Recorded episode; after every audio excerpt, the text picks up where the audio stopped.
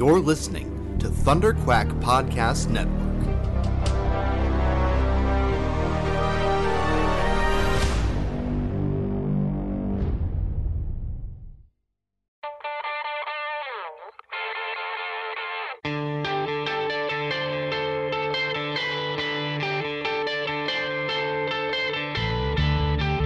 Hi, this is Mike Baron, and you're listening to the Epic Marvel Podcast.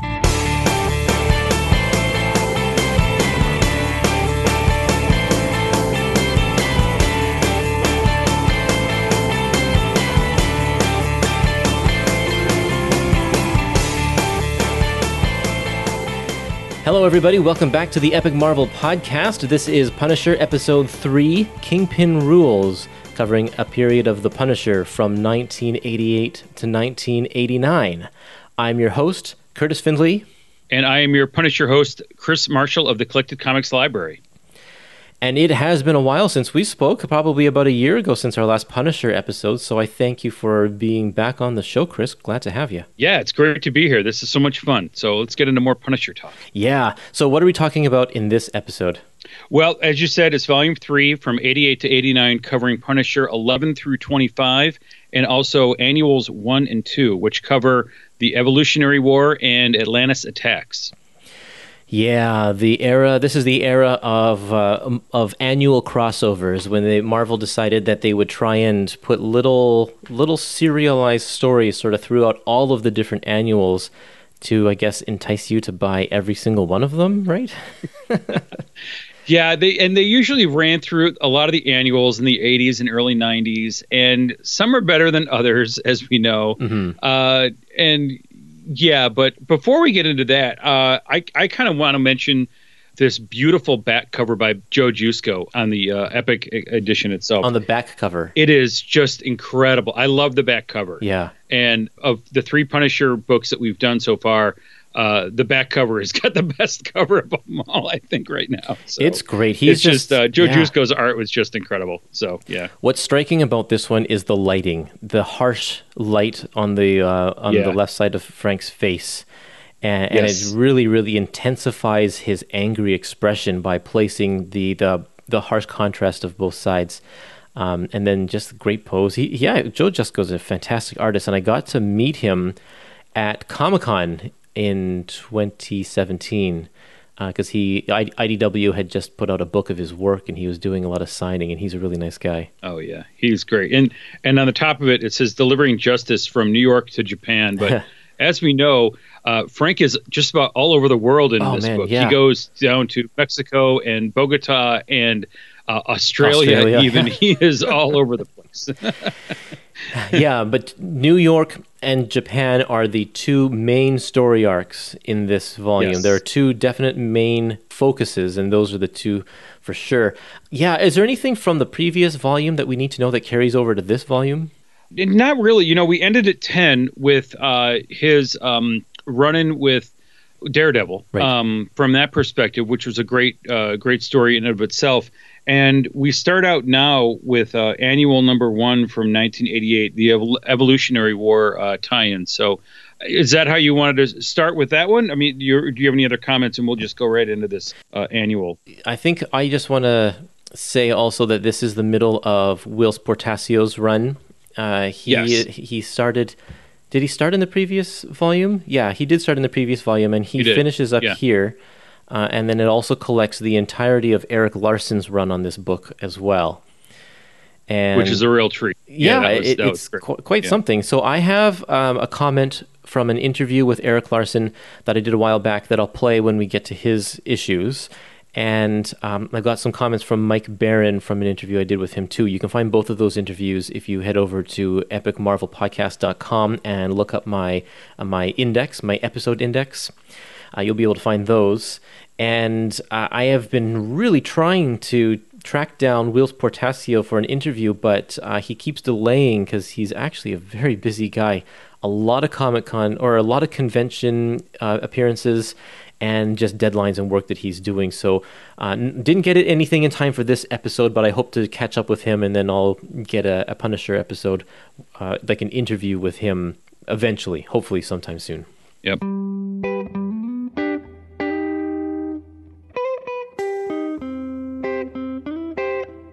So, right before uh, we jump into the issues, I have a couple of listener comments that I, I, asked on Facebook if people would give me some comments about this particular volume, this epic collection.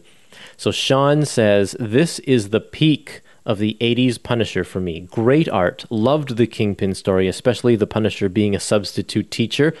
Yes, that was a great, uh, great issue. Uh, just an observation, he says, but these early Punisher stories seem to have supporting characters who die. Hanging out with the Punisher is not good for your health. yes, I would agree. Oh, yes. yeah. And that's not just early Punisher, that's like all Punisher. You just, uh, it's not really a good idea to hang around with him very much. Um, and then Mark says, solid art and story. This was the peak of the first Punisher ongoing. Helped put some creators on the map. I was buying these off the rack, so I have great love and nostalgia for these stories. Were you buying these ones off the rack too, Chris? Um, I yes, I was actually. Yeah, this is. I mean, I think I mentioned um, in our first podcast uh, I had I've gotten the miniseries and number one at a comic convention. That's right. Uh, when I was a young kid, and then I just kept on getting them. And then over the years, I kind of lost, lost track, and I eventually tracked everything down through comic book conventions or um, you know even online uh, ebay or other stores on that but i've got a complete run of all issues in a in a comic book form nice yep. that's fantastic and now i'm recollecting them in the epic, epic collection so yeah. it's great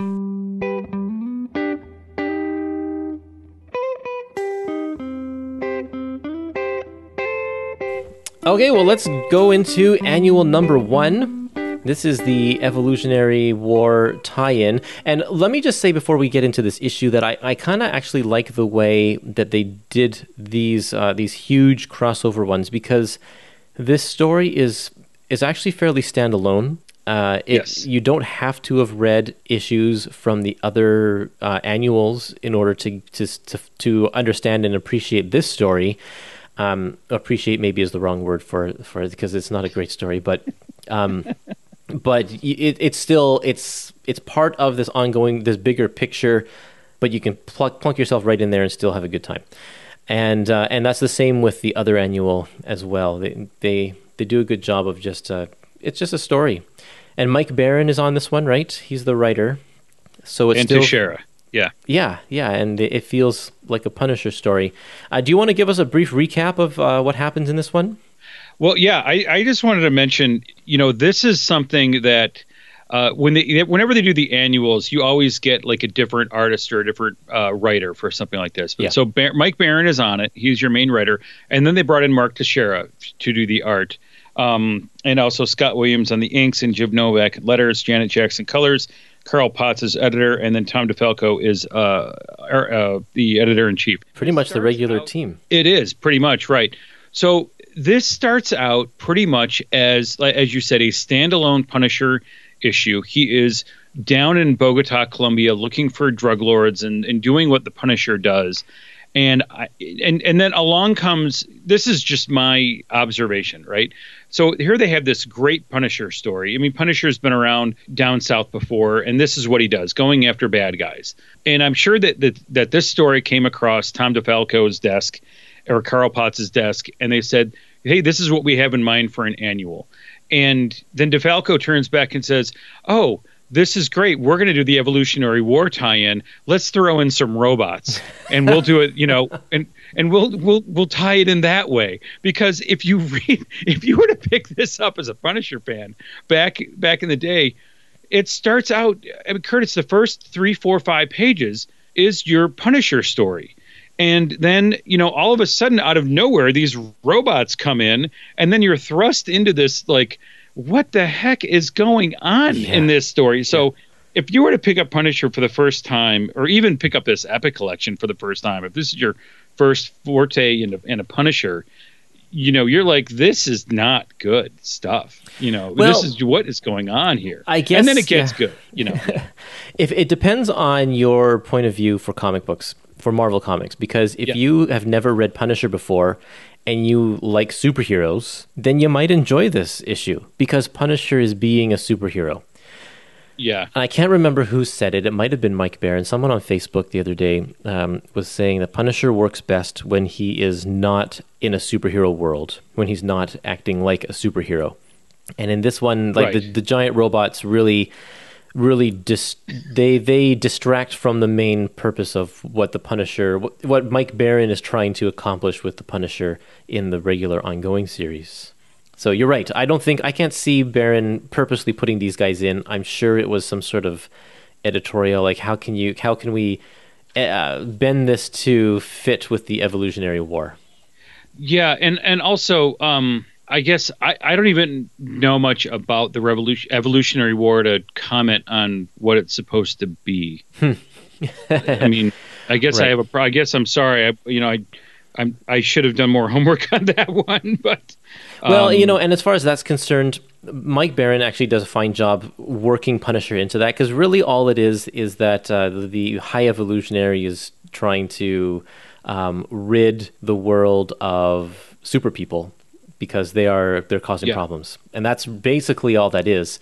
And that's why they go after. Like, in fact, they're not even going after Punisher. They're going after somebody else, and Punisher just happens to be yeah, there. right down in Bogota. Yeah. places, you know? So- yeah, going after yeah. drug lords and, and everything like that. And I find that's actually how Punisher stumbles into things fairly often. It happens a number of times in this book, especially in the Japan story, where Punisher is going in for one thing and he realizes there's something else going on or something else gets his attention and he has to change his course and he gets kind of diverted onto a different path.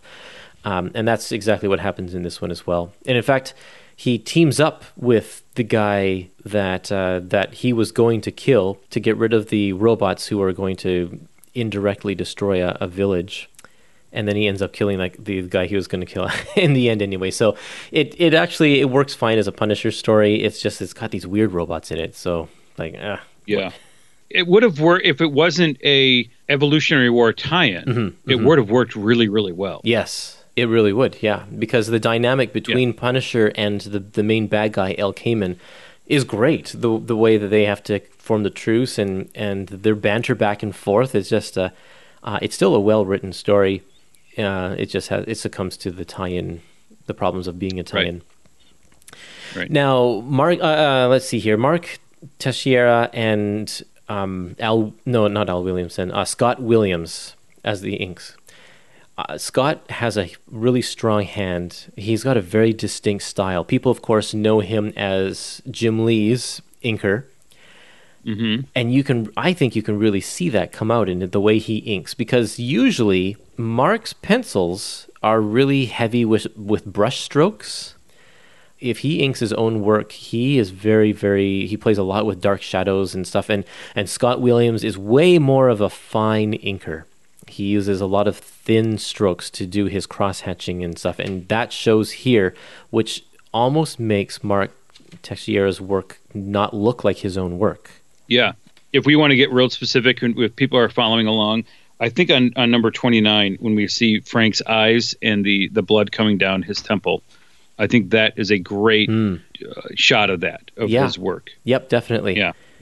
Yeah, and we'll see that same thing happen with Erik Larsen later on. I'll point that out too, because uh, Yeah. Scott Williams inks over over Erik's pencils and does the same sort of thing. Okay, there are two other uh, stories in this annual. One of them is I, I thought was really good, and the other one is not that great. Um, so let me just talk about Three Hearts for a minute. Sure. hmm Now, both in this annual and in the next annual, Micro gets his own standalone short story that's starring him only. And so that's this one as well. It's written by Roger Salick and, and drawn by uh, Mike Vosburg, uh, who I'm not a huge fan of Mike Vosburg, but he actually does a really good job in this issue, uh, just uh, laying out the action and telling the story. So, uh, Micro is he he's going to help a friend whose husband is trying to kill her. Very basic plot, but what this what's so special about this one is we get to see Micro in action.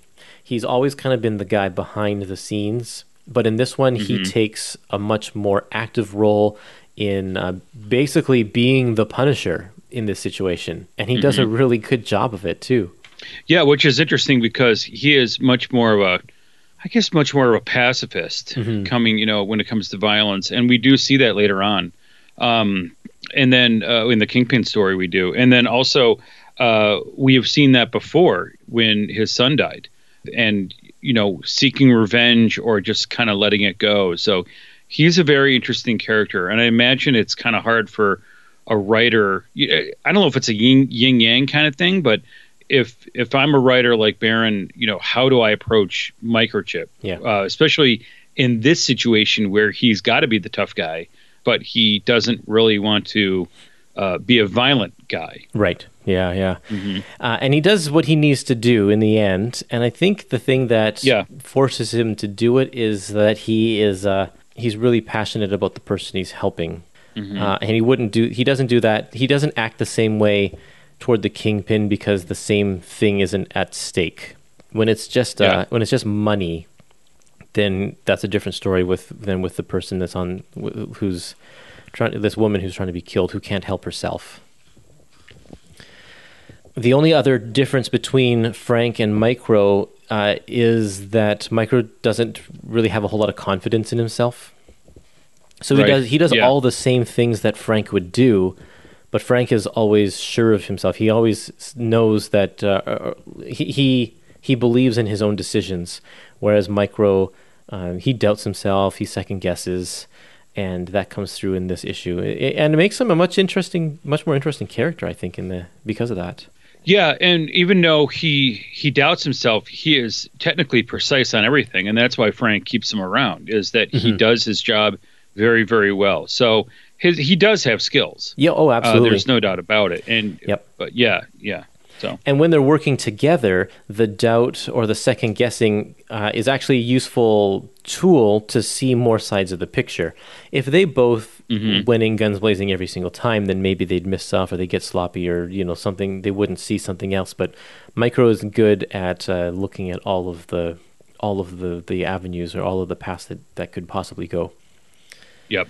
Yeah. Um, I like page forty-seven uh, in this epic collection because you have one, two, three, four, five, six, seven. You have eight panels, oh, yeah. and they are all extremely widescreen uh, because you have a car chase, and uh, it's just I, I, I imagine it would probably be hard to draw in panels so wide because you're just that's not normal to to make keep them mm-hmm. short and wide. But for a car chase, it's good to get a sense of uh, the distance between the vehicles and uh, and they do Vosburg does a good job of of laying out the action there. So yeah, it's kind of cool.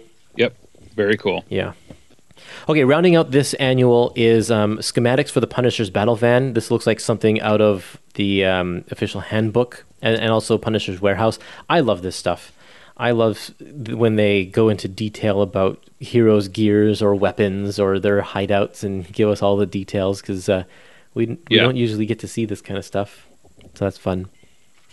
Yep, that came. You're right. It came right out of the uh, handbook of the Marvel Universe, and the um, one of the latter ones they did. And it, I, I specifically remember that one because it had like uh, the layout of Captain America's shield and Moon Knight's uh, ship, and I think Hawkeye's arrows were in it, and the oh, uh, all the jewels that uh, Doctor Strange had, and uh, Thor's hammer was in it, and everything like that. So the weapons, it was like the weapons and book. I forget the exact name of it. Nice.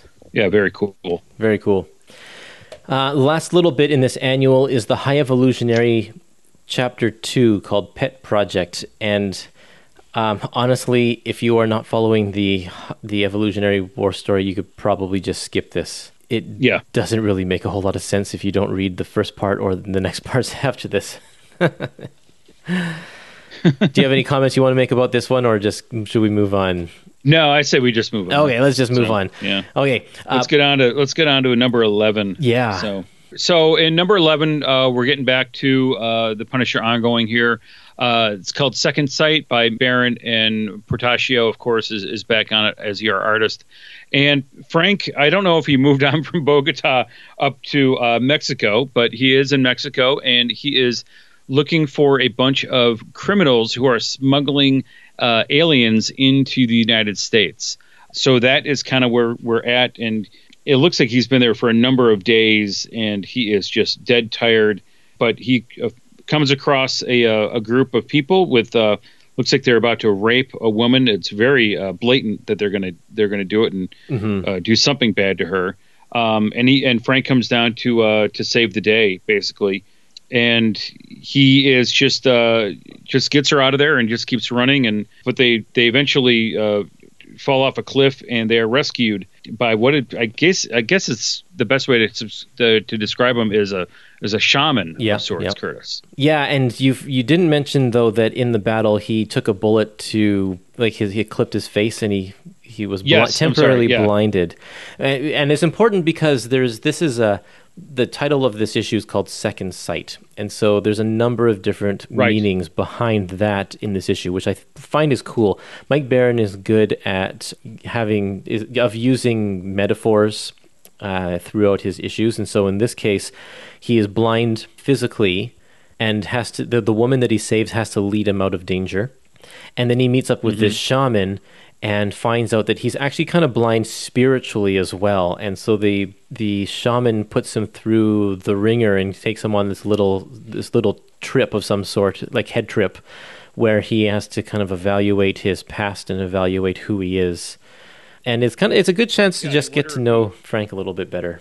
Yeah, you wonder if he took he took like some peyote or something like that Yeah, because he really trips out and Yeah. he remembers his family. Yeah. And you know, this is something we've we've come to just I mean, we're on issue 11 now and we we definitely know Frank's backstory of how he his family was gunned down. It seemed like in the early issues they they covered that in every single issue. Well, they do that in this book too. I- if- yeah, even if it's they, just one they keep on repeating it. Yeah. But I love on page 74 when he's still in his state and you see his actual uh, skull, you know, Frank Castle died, the Punisher is born, uh, kind of thing. Yeah. So I love I love that. Yep, it's And then you good see imagery. him. Yeah, it's fantastic, and it's it's almost like a uh, I don't know if it's a black and it's not black and white. How would you describe this color? It's a, Um, it's almost it's monochromatic. I think it's almost Monochromatic, monochromatic. It's it's very limited color palette to show that it's not reality.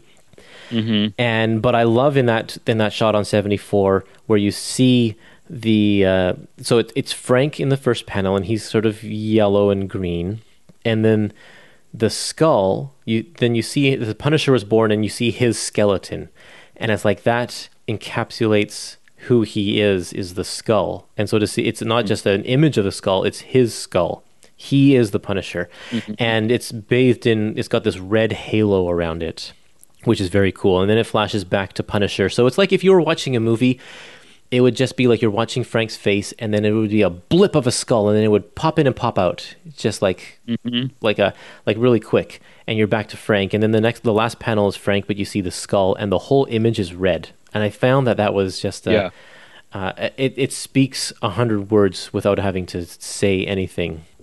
Yeah, especially on this two-page spread, it is uh, it's very striking with Oh, the yeah. monochromatic, like you're saying, and then the red is there. It just stands out. Um, yeah. And then we we yeah, and then he yeah, the top of that he screams for his wife named uh, Maria, and then Barbara and Frankie, who are his kids.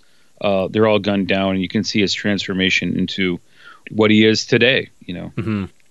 And I like that he gets uh, confused through this whole process as well because he he keeps referring to the woman he saved as Maria. He keeps thinking that it's his wife, even though she looks nothing like his wife.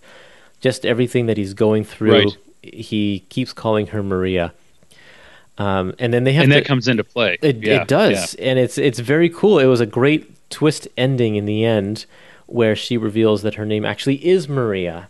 So another another second sight, Yep. second person, second Maria, Totally. you know, kind of thing. Definitely, yeah. So- There's a whole bunch of that in here. Very nice. Yep. Yeah, much better than the evolutionary war story, that's for sure. Because we're getting Frank Yeah. back on track. and it was a good way of telling the origin story as well, without just being him mentioning what happened to his family, which is what he does in Yep. the next issue here, I think. So we can move on to Punisher number 12, Castle Technique. And in this one, Frank plans to spring a mass murderer from a maximum security prison in order. and you're like, why is he springing a, a mass murderer? It's because this guy's supposed to get the death penalty, but they are going to backtrack on that. And Frank is like, no, no, no, this guy needs the death penalty because he's a mass murderer. So if they're not going to do it, I'm going to do it. so he he springs the guy. He comes up with this this great plan just to get this guy out of jail, and he does. And it's the first part of a multi-part story.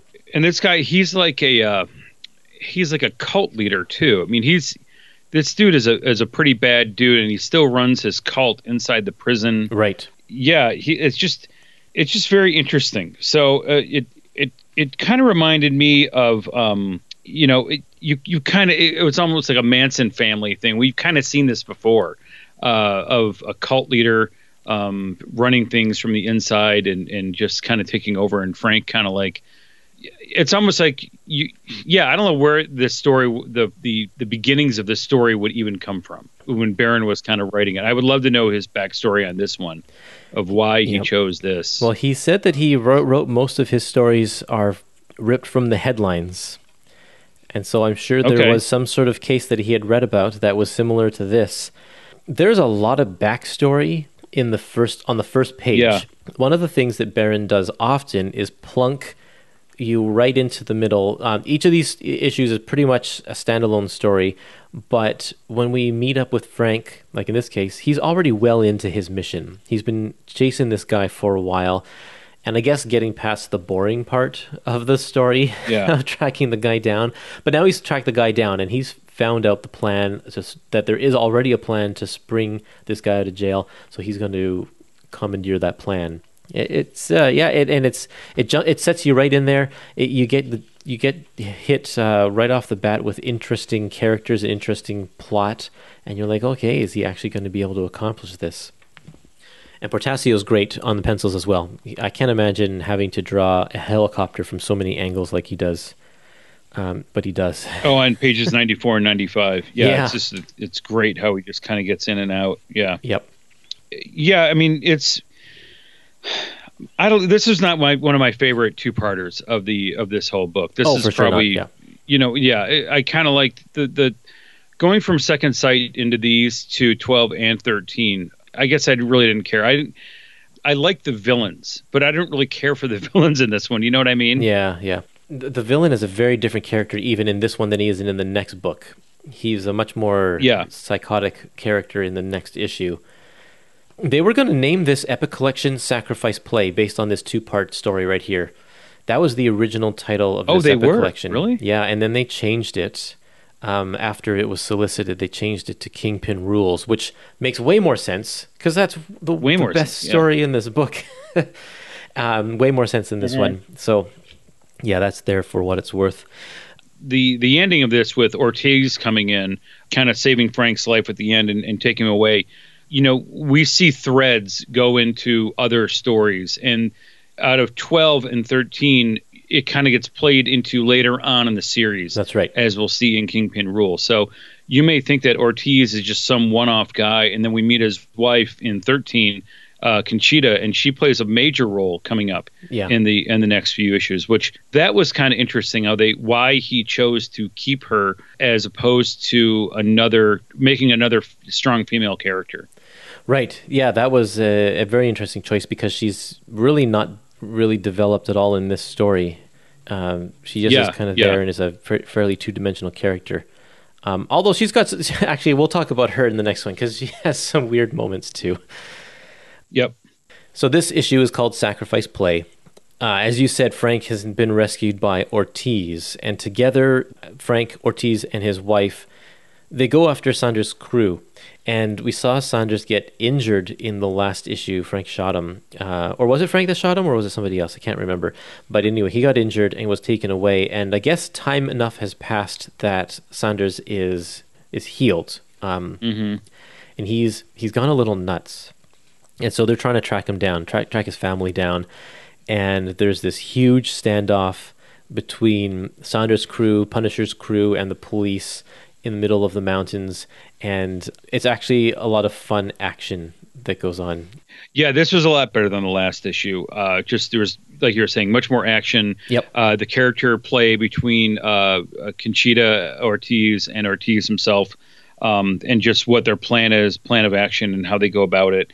And she is one tough character. This uh, Conchita is, Yeah. and it almost rivals Frank in a way. And she doesn't take any, uh, you know, stuff from him, and she'll talk right back into his face. And uh, I think I think it's a it's a good play. And and uh, going back to why they kept her uh, going forward, I think that's maybe why is that they've they didn't need to create a new character. so they just kind of brought her back uh, coming up, and we'll we'll talk about that. But looking at uh, Saunders, though, I mean he's he's definitely has the uh, the swastika on his face. Yeah, you know, and it's definitely a, a Manson throwback for sure. And I think you would get that more when you read it at the time because we're so Yes, far yeah. removed from Manson, it really feels like the whole like the whole sate the Satan angle of this comes out of left field Yeah. because he doesn't mention that in the first part at all. And I think because Manson was in the news so much in this time that people who were reading this would have totally understood I think what was going on. Uh, what what what Baron is trying to allude to here. Yep. It's almost like what we're seeing with uh, with the Irishman on Netflix. We're so far removed from Hoffa that you know when I'm at work talking about did you see the Irishman, they're like no because I don't really care who Hoffa is because we're so far removed. But but someone who who is my age, I grew up with it. Well, especially somebody who grew up in Detroit and you know drive, yeah. I drive by the Red Fox every day Oh, when he got literally that where he got abducted. I mean, I still do that every day. Wow. so, but this is definitely the, the Manson thing is uh is you know even I'm far removed from Manson. I don't care. So that's you probably don't. That's probably why they don't make comic books about him anymore. You know. yeah, right. Uh, I love the exchange on page 112 between Conchita and Punisher. She's like, That's what I was referencing. Yeah. That, that one and and 114. Yeah. And on, what, what's the one on 114? Oh, yeah. Yeah, it's just that they have some great dialogue together. And so, yeah, it- you're right. It, it's good that she got brought back. Mm-hmm. Um, okay, I have a question for you. How is Saunders back in police custody? Because at the end of the last issue, we saw him, he got shot, and then his sister took him away. And that's the last time we saw him, right? That is a great question. I don't I don't know. Yeah, because he's in the he's on the bus and he says my family's going to bust me out of here. Yeah. Um, and then yeah, so that's that's a damn good question. Yeah, I wasn't sure if there if I missed something or not, but I and I don't know. Yeah, I don't know exactly what happened there, but he's back in police custody in this in this issue. Yeah. Yeah, it's like they wanted to try the whole story over again. But the firefight at the end, you know, the, the final fight is is great. Mhm. When when Frank finally catches up to him, they, they, he's and uh, they just keep on fighting, and uh, he's even asking for his help, and he, you know, I can't feel my legs, and you know, I'm paralyzed and everything, and he's just, you know, Frank is just not going to help him. But of course, the the fight's not over, and uh, you know, poor Ortiz kind of kind of gets it, which is too bad when when uh, the uh, I guess it's what blows up the the truck blows up. He's behind the truck, and I guess the it, gasoline blows up. yeah, blows I up think he yeah, like and he's standing too close to it. He knows he knows that uh, this is the sacrifice play. I think right here is that he sacrifices Yeah. himself in order to let Conchita um, and Frank, but mostly Conchita, get away scot free. yeah Uh, you kind of know that he's going to die in this issue in the second, like by the second page of the story. yeah He he says, uh, what does he say here? He's a corrections officer or something, right? He's he works at this prison, or he says, "I'm going to help He you." He was the guy. So little back. He he was the guy that got Frank into prison. uh, Right. to yeah, yeah, yeah, that's right. And and uh, and Frank says, "Well, what about your job? You're going to help me. What about your job?" And he says, "Forget the job. I took a powder. My record ain't so hot anyway. They say I mistreat the animals." And so he's got nothing to live for. He establishes this right away that you know his career's gone. He's he's all in. The only thing he cares about is his wife. And so Yes. I figured by the end of this issue that something would happen to him in order to save his wife, and that's exactly how it played out. Okay, with that two parter behind us, we can move on to issue number 14. Why don't you take us through this one? It's called Social Studies. fantastic title, fantastic cover to number Yep. 14 with Kingpin rules written on the um, on the lockers uh, with Frank holding a gun, gunshots coming at him, holding uh, what appears to be a dead cheerleader. And if if you were to look at this off the rack, just knowing that Kingpin is going to be in this story and knowing that it's in a school, you know, what the heck is going on here? And Frank is actually um, he is at Malcolm Shabazz High School, which is kind of a a uh, uh, homage to Malcolm X High School, Um, Right. and he is there as a substitute teacher to infiltrate drugs uh, that are is at the high school. A big theme of um, you know this was a time of of we, we saw this in other TV shows, especially like a show like 21 Jump Street, how we had cops infiltrate high schools to flush out the drugs because that was the big thing. That was the big enemy in the in the late 80s and early 90s. It wasn't Right. It wasn't the Russians or you know something like that. It was it was drugs in the country, Kurtis. That's what it was. That was the big giant enemy. And look how look how far we've come to you know just vaping and marijuana are you know is in recreational use these days. That's right. But so Frank is there. I guess his name is Mr. Melcher. Mel, it's um, Melchior. Melchior. I'll be your social yeah. studies teacher for the next couple of days. So I would just love to know how how Frank got a teacher's license and to uh, to come into a the New York public high high school uh, system uh, to teach. And he's really looking for a drug lord, and the drug lord, I guess, is actually 29 years old, and he is in the school selling drugs. And uh, it turns out the kingpin is the the backer. Which I when I when I was rereading this, and I read this, uh, you know, last year when it came out, this book, and then um, when we were going to record uh, a few weeks ago, I kind of reread this, and I'm like, you know, why is Kingpin interested in high school drugs and being a pusher? And and they don't really ever say that, so it just seems kind of petty for someone like the the Kingpin to do. this is another one of those cases where he realizes that there's something bigger going on um, because the, the the people who are selling the drugs in the school now have orders to blow up the school because of some sort of deal that the kingpin has with the Libyans. the Libyans are the, oh, right. the big enemy here. Uh, and so the Yeah. story starts to go in a different direction as the Punisher has to take down all the people, all of the gang members who are going to blow up the school. Now, there's a definite, uh, a definite parallel to you know the movie "To Sir with Love," um, Yes. hmm where the guy comes in and has to kind of With Sidney Poitier. yeah, exactly. He has to go in and uh, to one of the roughest classrooms and be a teacher to them, and earn their respect. And um, and Frank, in a sense, has to do that here as well. Except he just kind of he like throws a guy out the window. Uh, it's like, okay, uh, I'm going away for now, and he puts this other girl in charge and and and does his thing. So I mean that's where the parallels sort of end as far as that's Yeah. concerned. but but there's just a, I think that that I can't remember when that movie came out. It was the was it the 70s or was it earlier? Oh, early 70s. Yeah. hmm So that that was a little far removed from this because this is late 80s then. Um, And they also kind of did it with uh, Tom Berenger in The Substitute. Oh, right, of course, yeah. Story. Yeah. Yeah. D- I, I really like this issue. I just like the concept of Punisher because he actually, he honestly did care about teaching the kids uh, when he got in there. Like he, he does want them to be educated people and, and lead good lives, and that's I think Yeah. part of the the the reason why he's there to flush out the drugs as well. Um, this is also the first time that the Punisher gets involved in a Kingpin story. Because up until Right. now, uh, the Kingpin had been um, a Spider Man villain and then more recently a Daredevil villain. And now Punisher is getting involved in this world. I actually have a little clip of Mike Baron talking about uh, bringing the Kingpin in. Uh, so I'll play that right here. Well, I grew up reading a lot of crime novels and true crime books because I like that sort of thing. Uh, but when I started to write The Punisher, it just required a lot of research.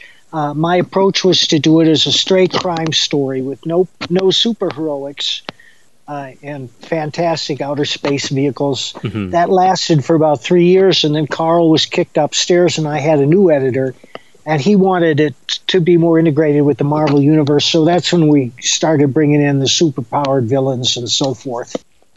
I thought it was fantastic, and it's a great setup of where we're going to go uh, later on, and what turns out to be a, uh, a six issue series. So Right. it would, you know, they could make a movie about this. This would be this would be great. Uh, Yeah, or a, you know, if they were to redo the Netflix TV show and and bring Frank in with uh, the Punisher, but you know we're f- very far removed from that now. Uh, but that would be a really cool uh, thing to do. So It was my hope that had the Netflix series kind of continued, that Punisher and Daredevil would have a team up to go after the Kingpin. They never established the Punisher and the Yeah. Kingpin as adversaries in the, that show, uh, which is a real shame. I think they had a, a good opportunity to do that. They did once. They did when they were they met in prison. Um, it was very brief, Oh, but right. um, but Frank kind of threw him away, you know, kind of thing. That's right. I, I So, yeah. that. in Daredevil season two. Yeah, Yeah. Well, that's uh, yeah. It was it was a opportunity that they could have exploited a little bit more, but um, now I would love to see a movie that has Spider-Man and Daredevil and Punisher teaming up after, after the Kingpin, but with the Tom Holland Spider-Man, I don't think that that's possible. yeah. I don't. yeah, maybe an animated show. Yeah, unless unless yeah, they could play this unless Tom Holland or unless Peter Parker is a student at the school where Frank is a substitute teacher. Oh, that would be great. yeah, That would be awesome. that'd be good. Yeah. Now, what Yeah. do you think of these uh, covers going into? We saw the first one with the lockers, uh, fifteen. Um, you know, it's kind of like you know, Kingpin is just so uh, just pissed off at Frank, and it's almost like a chessboard. Yep. Um, you know, breaking the pieces. So And that's a, a chess is an, an um, analogy that is used with the kingpin often because he likes to have his Yes. plans and know how things are going to play out, and and so to to show that he's like crushing the chess piece of him, and also Micro, right? Because Micro's in, on the cover at the bottom, already crushed. he is. Now, I was going to mention that. Yeah, which is kind of interesting that he's already crushed Micro. So He, he doesn't even know who Micro is. because you wonder if Kingpin even knows who knows who he is. Yeah. right? Yeah. this this issue is called to topple the kingpin and uh, the kingpin he's on to frank so he puts together a small team of people uh, so frank frank puts together a small team of people who we've met over the past few issues that's including conchita and uh, one of the other teachers at the school from the last issue that was helping him out and uh, they're going to try and uh, take down the kingpin which uh, you know it's never been done before so can he do it this time we'll have to find out uh, Mike, Yeah.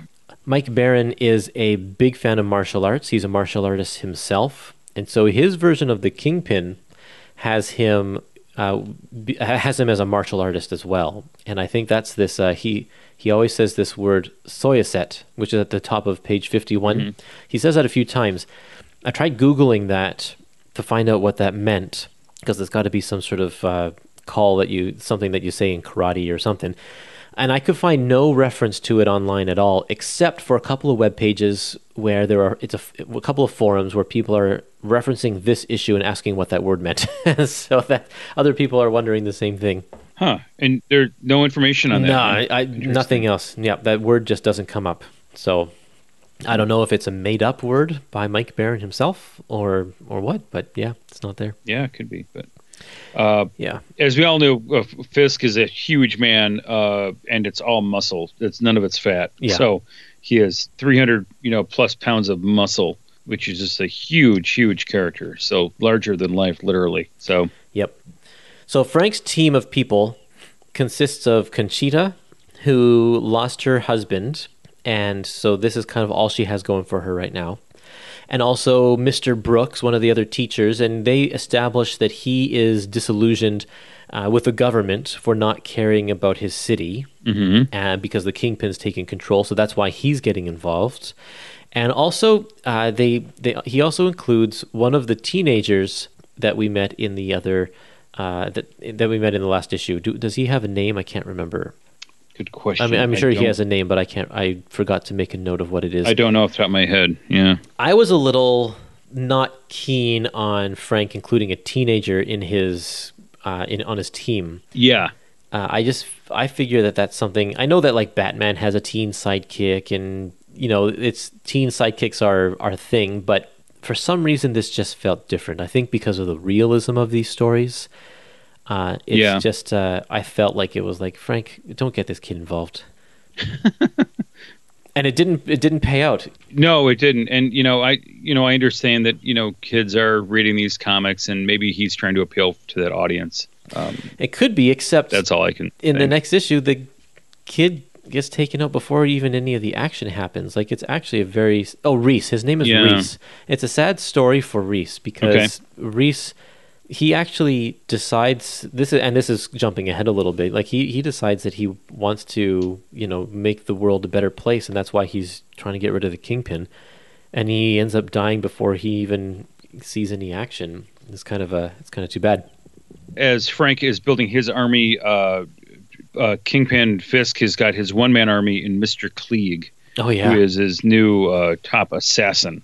So he who even shows off his skills uh, by when they shake hands. He actually pulls a knife on Kingpin, um, but uh, Fisk will have no part of that, of course. Right. Uh, but he is impressed with his style. So, and then Yep. when Conchita shows up um, on you know on, on page 167, boy, she is ready for action. Oh yeah, Um, she's you loaded. know, she's got the, the the grenades and the guns and the knife, and she looks like something out of uh, WWE. I mean, just ready, and the muscles are just popping on this chick. So Yep. she is she is ready to go.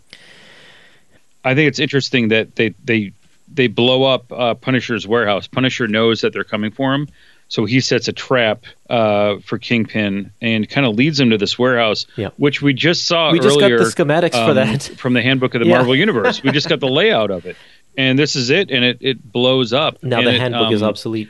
And I looked at it. Yeah, so this is actually the uh, the second warehouse to blow up. Um, The second of his warehouses. so yeah.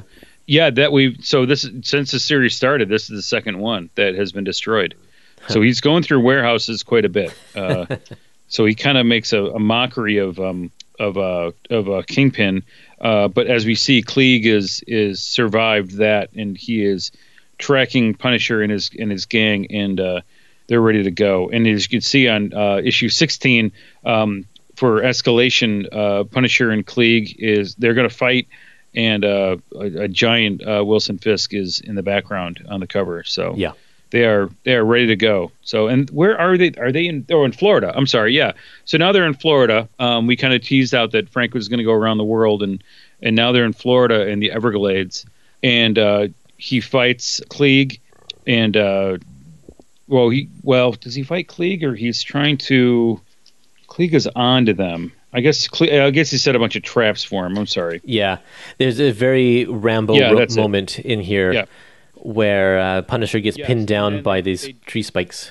Yes, and they do end up fighting, and uh, they definitely they kind of take care of him. They put take him out right or away. a, uh, arrow through. Yeah, I was quite Yeah, surprised yeah. that uh, you know I thought that he didn't stand up against the kingpin when he pulled that knife, but I thought you know this guy will still be a, a, a formidable foe. But they actually they, they see through his traps right away and kind of take him out.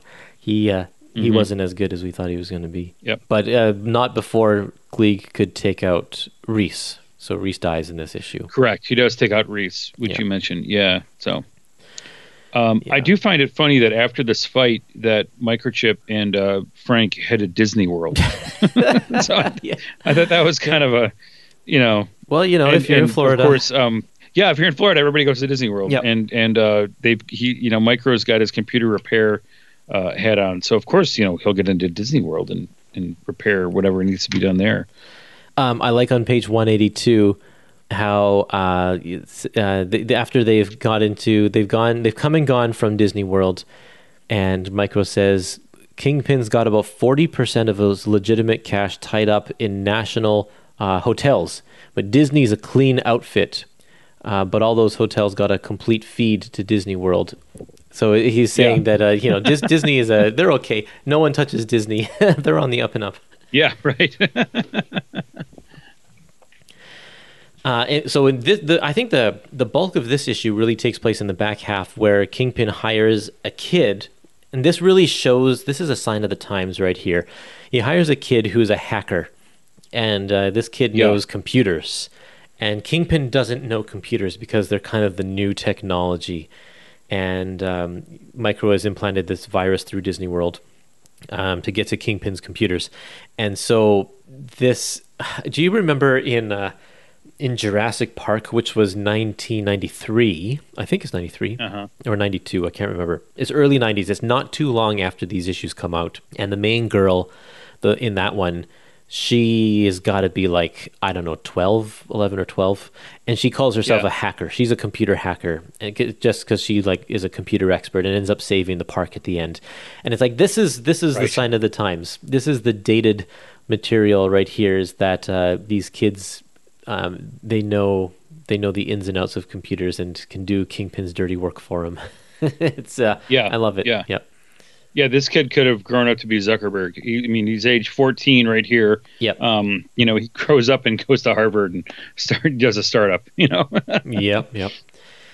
Um, also in this one, uh, Punisher paints a uh, a skull on his vest. I love that Punisher's like he doesn't necessarily he does have a costume, but if he doesn't have a costume, he'll just grab some paint and make paint a skull on his face because he's got to stick with his brand.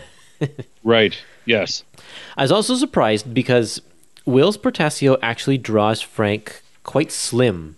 He's got toned muscles, but Yeah. he's he's not a huge bulking muscly figure that a lot of artists especially today draw frank like like they, a lot of people today will draw him with massive shoulders and huge guns and and these pecs that stand out and and uh, just like he's a massive mus- mountain of muscles but you compare that to the way he's drawn here he's he looks so skinny but uh, Are you looking at page 187 for that, or where you where do you see that? uh, exactly? 187 for sure and then Yeah. later on like 190 Okay.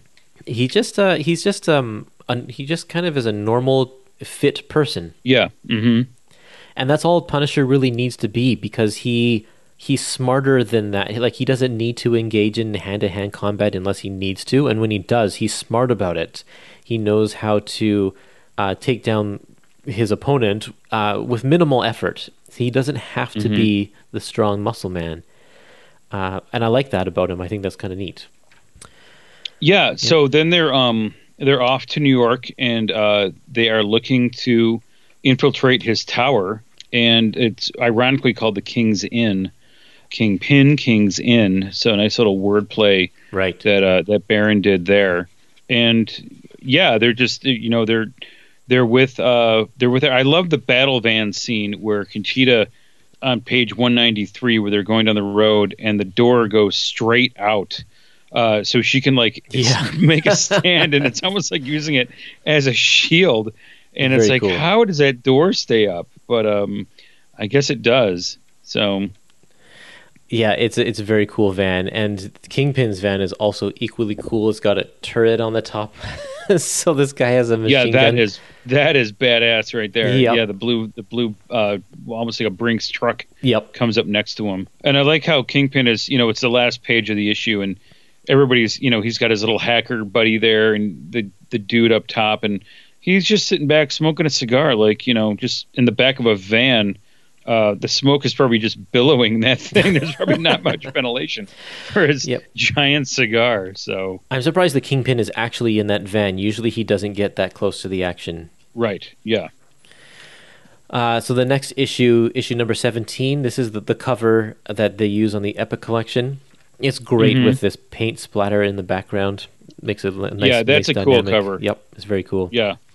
Do you like the way they recolored it, making it more? I guess what do they do? They if you're comparing the covers, they definitely did some recoloring on it. Yeah, the main characters are recolored. They left the splatters the way they are, except they they've sort of Yeah. highlighted the explosion near the feet. It's fine. They, uh, I mean, it's just it looks like modern coloring. The other one is definitely more flat. Flat Yeah. uh, makes the skull stand out a little bit better, I think. That's true. Yeah, Yeah, but uh, I mean, it's it's fine. There's there are uh, worse cases of color jobs, modern color jobs. I That's think true. that we've seen. So yeah, uh, I just uh, I, I understand the need to sort of make it look a little flashier for a modern audience, but I would be fine if they Yeah. just kept the flat colors on the front cover as well. what I thought was interesting, and I, maybe you can point it out to me. So on the cover, Frank has got his guns and he's got sais in his uh, on his back. Right. Does he use that at all in this issue? I don't think he does. The the sais are what Elektra uses. That's Yes. her main choice of weapon. Um, right. And I don't think he really uses them. You know that I can find. So No, I don't think so either. I thought that was kind of interesting. Yeah, Yeah. I just I guess maybe Portacio thought, oh, this looks kind of cool, and he just uh, stuck him on there. Yeah. Yeah. Yeah. But yeah, he doesn't usually carry. He'll carry knives, but he doesn't usually carry any other weapons other than like guns. Right. Yeah. I thought that was kind of interesting. So Yeah. Okay, what is this issue here? This one's called Computer War, issue number 17. So, uh, this one, we are continue with our car chase, and there's a great scene where Micro reveals that he can make the, the van jump over some police cars. yes. That was a little, I don't know, a little far fetched, I thought, but oh well. Um, and then he then they take a, a swim in I don't know if it's the Hudson River or what, but they lose the van, and they're like, grab as much money as you can, Yeah. and then they yeah, and then they they they have to retreat to some sort of broken down house. But anyway, so the main purpose of this issue is to um, to regroup in a safe place uh, and come up with their plan. Meanwhile, Fisk is tracking them and, they, and comes up with his plan. So this is a this issue is used as a stepping stone to the next one. It's very much a lot of setup. We meet a few new people, some new accountants that Kingpin hires, and find out a little bit more about uh, him. Uh, and Frank and Conchita get a little close. They're they they obviously have sex, but it's never explicitly said because this is a kids comic book. Right. Yeah, they definitely do something. Yep. Yeah. They, and and then she and unfortunately then she dies. So this is uh, Yes. uh she gets taken out as well, kind of in the dark. It's a not a very honorable move. But so now we're down to only two. The the team started with four, and now we're down to two people, and uh, or I guess three. I wasn't counting. I wasn't counting microchip. So we have Micro Punisher and Mister Brooks, the teacher, and the three Yes. of them are going to now face off against the Kingpin. Did you like this issue? I did. I, I just want to mention that uh, before Conchita gets shot, on the roof we've got, I guess, the Chinese gangsters and the accountants coming in, and they have a, a new, I guess, a, a new uh, assassin Yeah. that is going to take down Frank. And they are on the top of the building. Uh, his name is Mister Lem or Leem Lem, and uh, he is in a trance, and he is, you know, kind of a almost like a, for lack of a better term, a second sight, trying to find where Frank is. Right. And he's on the top, sitting on a helicopter pad, and then he looks across New York City, and he's like. He is in New Jersey. I will need a car. it's like you're on a helicopter pad. Yeah, You yeah, just get yeah. a helicopter. You know, it's like Yeah, So I thought yeah, that was that kind was of very funny. but- there are some funny moments in here. Pun- it- Mike Baron is is very sparse with his humor, but he puts it in there, and a lot of it's kind of dry humor. There's a great joke on page two hundred five. Okay, is that when they're eating pizza? I love how they're they get back to this house and they're like they got to eat the pizza. You know, they've Uh, got thirty thousand dollars and they're like they got to get pizza. They got to Yeah. get something to eat. I wonder. Um, I wonder actually who paid for that. So They split it. They split the bill. I'm sure. yeah,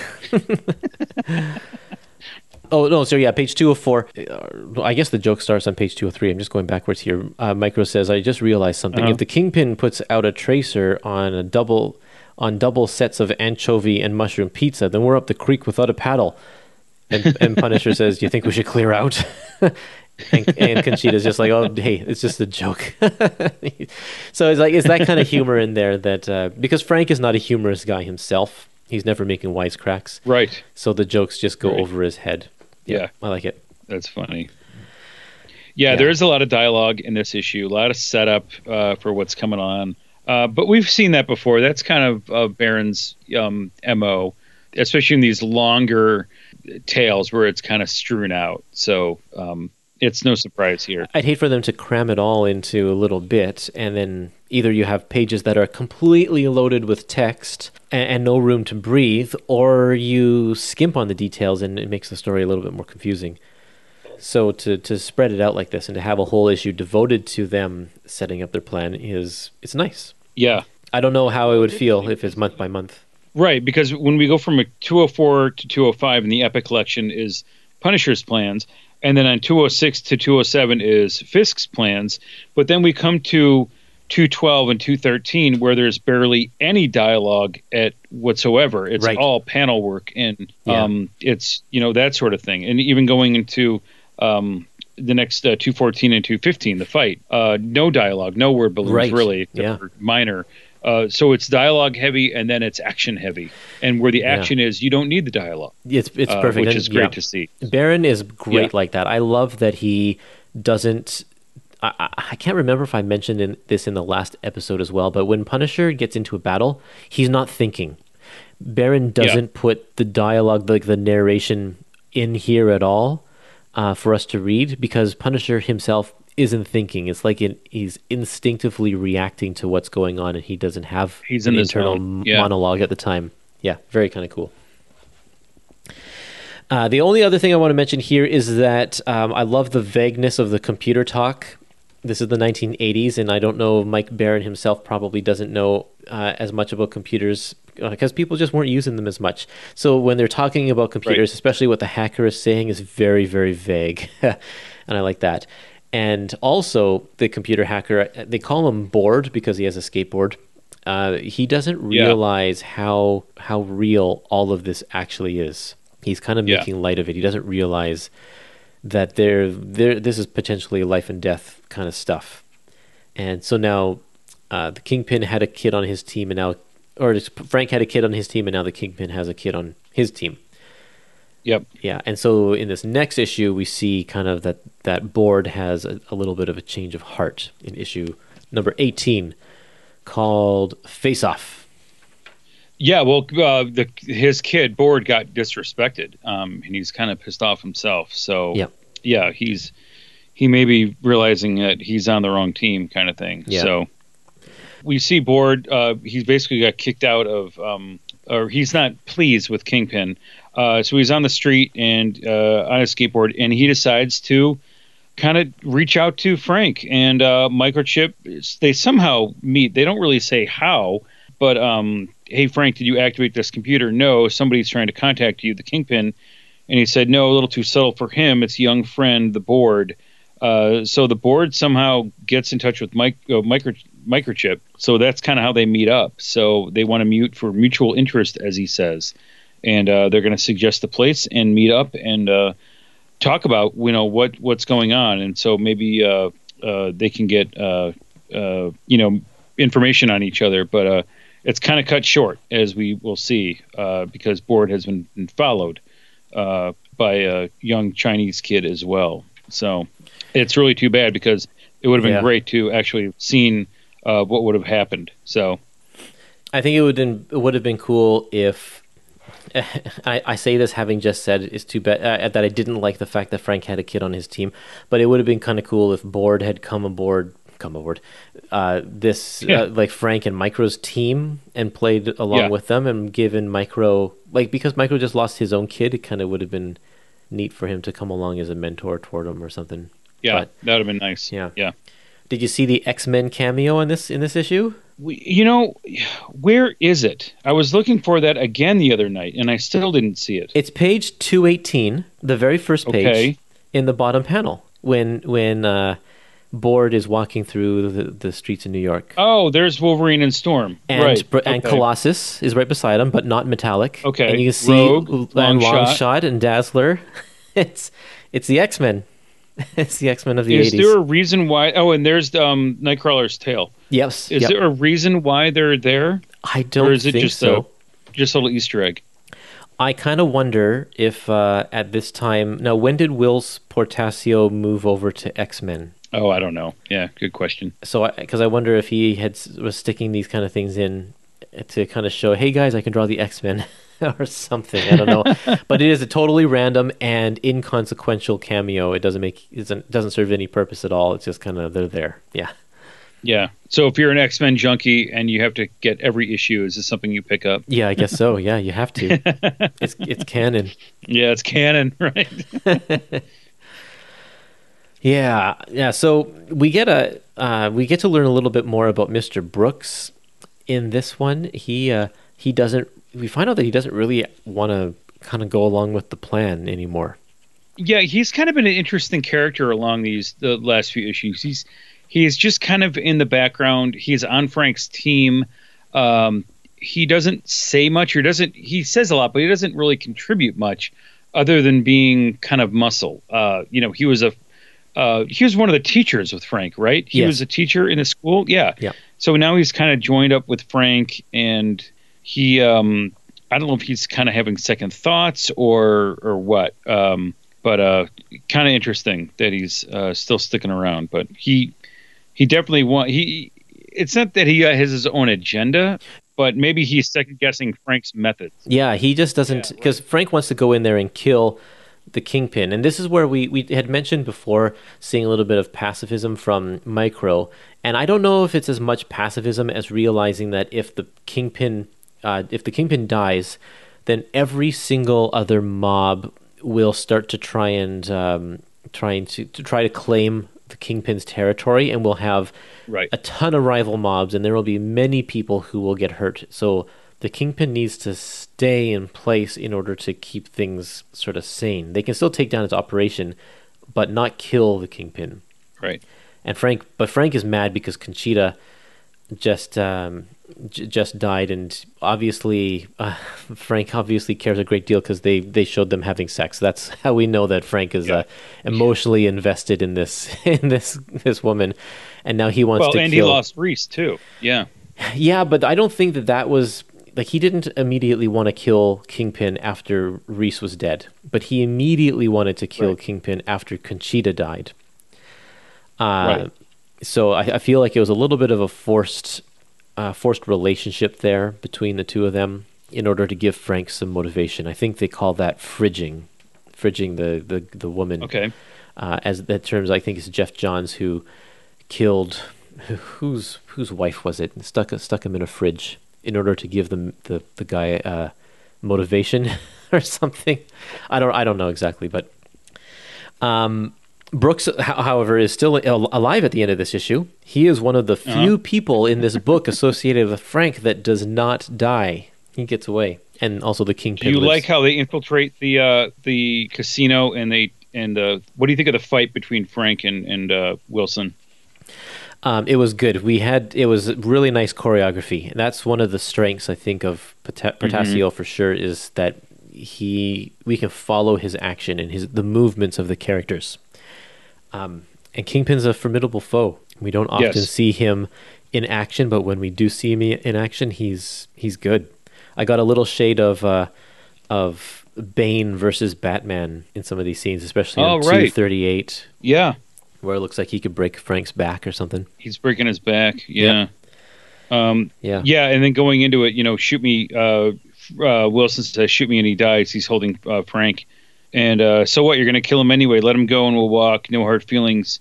Otherwise, you'll go down in the blades of glory. Uh, very well. You have convinced me, and he kind of lets him go. And um, Frank's pretty pissed off that we're just Yeah. going to let him go. Um, but even Microchip agrees that uh, you know, you know, it's just, it's just that's the move. That's the move to, to play, and they're going to get him an, an, another way somehow. Uh, so Yep. And I like that you know, you kind of knew. Sorry. Yeah, I mean, you you kind of knew when Kingpin was going to. You're not going to Yeah. kill the Kingpin. right. Um, he's too good of a villain. So Yeah, I, I like that. Um, Frank, once Micro speaks up about his point of view, Frank calms down. And Mhm. that shows just how much respect Frank has for Micro. Like Brooks, he just met this guy the other day. Sure, they've been on the mission together, but it, when they don't agree, Frank takes issue. But if if Micro has the same opinion, he's going to actually listen to what he has to say. I think that's kind of of nice. It's a good it's a good relationship between those two characters. yep. And that does it. That was a, a wild ride. Four, I think it's four issues long. That story, which is unusual, I think, for this era of comics and also for Punisher, because we've been basically just doing one or two issue stories. Yeah. So this was a long one. And if I would have Uh, had yeah, no five idea- issues long. Yeah, five, Yeah. five. Wow, yeah, five issues. And I can't even imagine when you're buying these month by month, and you get that first issue with the substitute, t- uh, the substitute teacher story. Uh-huh. You would have had no idea that it was going to lead to what it led to, because the story just blows Right. up huge, and it starts actually Yeah. pretty small. That's very cool. Yep. I thought it was great. I'm. I'm It's you know, totally great. Yeah, no, I just just wrapping up. I, I thought it was a great story. It's it's the, the longest uh, part in here uh, in this epic collection, and uh, you know you. It, you know, when you mentioned it was going to be uh, titled a different title, that makes no sense to me. So I'm glad they kept it as Kingpin Rules. Yeah. Um, but so it's just a, a great, great title of this epic collection, great story, um, and really sets it up for the future of, of uh, you know that Frank and, and Kingpin are going to run into each other, oh yeah. uh, which we've talked about before actually on this podcast. So Right. yes, we have. Yeah. Definitely. Also, I might as well mention if you're going to bring that up, then you should listen to Punisher episode. Oh, is it nine? Uh, it's called Capital Punishment. capital punishment. Yep. Yep. Definitely check out that episode. That was a that was a good story too. Yes, that was great. Okay, moving on to issue number 19. This is the one we said that Frank travels all over the world, so this is the one where he goes to Australia. This is, is it, oh, Which, by the way, Yeah. of, of all the covers we've had, this is a. I'm not a fan of this cover. This Frank on the back of a camel yeah. uh, with a you know a 12 gauge um, with the Australian hat, um, and I don't know. It's just it's just kind of a goofy cover.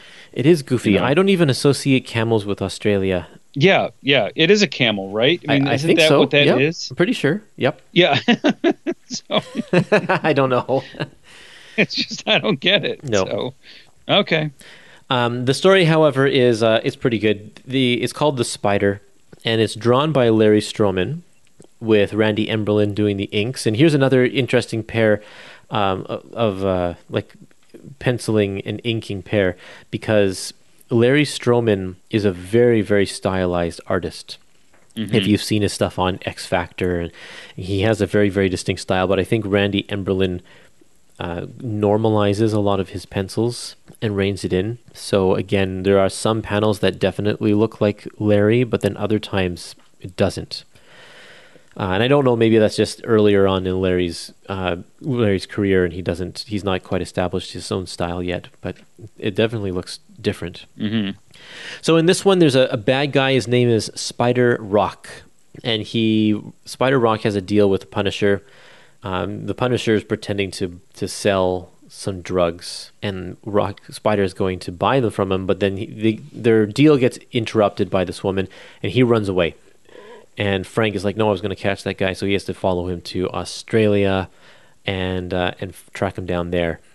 And uh, so at the very beginning of this issue, the woman who interrupts is a is a is an, in a neighboring apartment, and he Frank had saved her life just a couple pages before, uh, and she identifies herself, or I guess we identify her as Vietnamese just because of her name.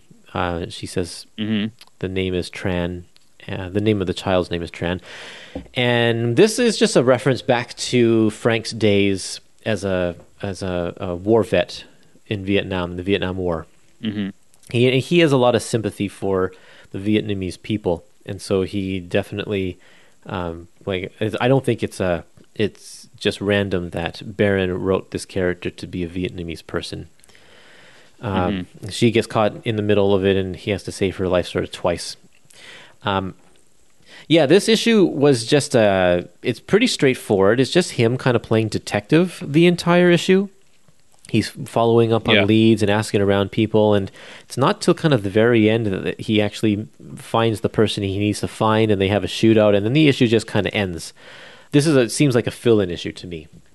Oh, absolutely. Yeah, after the the long um, Kingpin rules for five issues, yeah, this is something that you know, uh, yeah, they just probably wanted a break, and they probably had this in the can for a while, Yeah. and uh, just wanted to get it out there. You which know? is why it has a different So- penciler because they probably got to work on it yeah, um, before the because Whilce probably needed just needed a break. In fact, we have a couple of issues of well, Oh, no, yeah, that's it. That was the end of his run, issue, wasn't it? Uh, that was the end of the run. Yeah. yeah So way That to was- go out. yeah know. that's right wow What do you think of the inside joke at the top of 252? Did you get that? Two fifty two. Let me see here. Uh, Eastman and Laird. Yeah, uh, yep, corner. definitely. I was going to Yes. bring that up too. That was funny. Yeah. Very funny. Now, are they're not Australian, are they? or- no, I just think they, he just kind of threw it in there as you know uh, As a little buddies joke, yeah. kind of thing. So, The- yeah. So yeah, inside joke. I think Ninja Turtles would have only been a few years old. What what year is this? Oh yeah, so the cartoon was out by now. Yeah. By this point, yeah. yeah. Yeah. Okay. hmm And maybe the first movie too by then. Right. Of course. Yeah, I like it when they they do that. I love it. Yep. Uh, there's also another joke which I was half expecting to get a Crocodile Dundee reference, and then it came in page 259. You call that a I knife? did see that, and I do see the camels. The camels on 253 too. Yeah, I mean, Yep. um, Yep. you know, they make it seem like Australia is like I guess he's part of the outback then. Uh, but Australia is a is a you know a lush country just like United States with with cities and trees and everything. Yeah. So Well, they make yeah. it seem like he's in the middle of nowhere. There's the the iconic one of the iconic um, like natural landmarks in Australia is the Devil's is it called the Devil's Mountain? Uh, it's that Uh, huge mountain that has the The- really the Devil's flat top- Towers. The, the Devil's yeah, Tower. That's right. of The Rock, The Rock. The, Yeah, yeah, yeah. yeah. Man, that's right in the middle of the desert. So a lot of the time, a lot of times when It you is. see just someone Is he mention that far Australia, out though? yeah, I don't know. I have no idea. But yeah, there's not too much going on in this issue. It's pretty straightforward. Just a just a kind of a straightforward one off. Yep. As we move into Punisher number 20, he's in Las Vegas now. The one thing that I took out of this, and we'll kind of get into the story of, of the, but it mentions that uh, Frank's family died 10 years ago, which makes it seem, you know, he's been Punisher for now 10 years on this issue Right. or close to it. Well, so I thought that was kind of interesting. Was he? Uh, did he go to Vietnam after his parents or after his family died, or before? No, he was he was home. He was Oh, home living He was already a life. vet. Okay, Yeah. I see. Yeah. He was a vet. Yep. okay. Yep. Yeah, I did notice that ten years, but I guess Punisher came out in '78, right? Like that's when he appeared in Spider-Man, 75. or '75. Okay. 75, yeah. So it's been over ten years, real time, but ten years comic time. Real time. Yeah. Yep. I'm surprised they put a date. Usually they don't usually pin things down like that in the comics. Yeah, they're definitely not doing that these days, you know, as as we move on. Yeah. So In fact, I mean Frank isn't these days Frank isn't even a Vietnam veteran. I mean, he's a you know a, a, the Afghan War, Desert Storm. Even I mean, he's even Well, older for that. Not So, even that. They you know. they just recently Mark Waid has a, a mini series that he's doing now called The History of the Marvel Universe. Have you checked that out? Yes, he is. Yeah, yeah. And so Mark has created a new a fake war. Um, I can't remember what it's called. I don't have the issue beside me, so I can't check right now.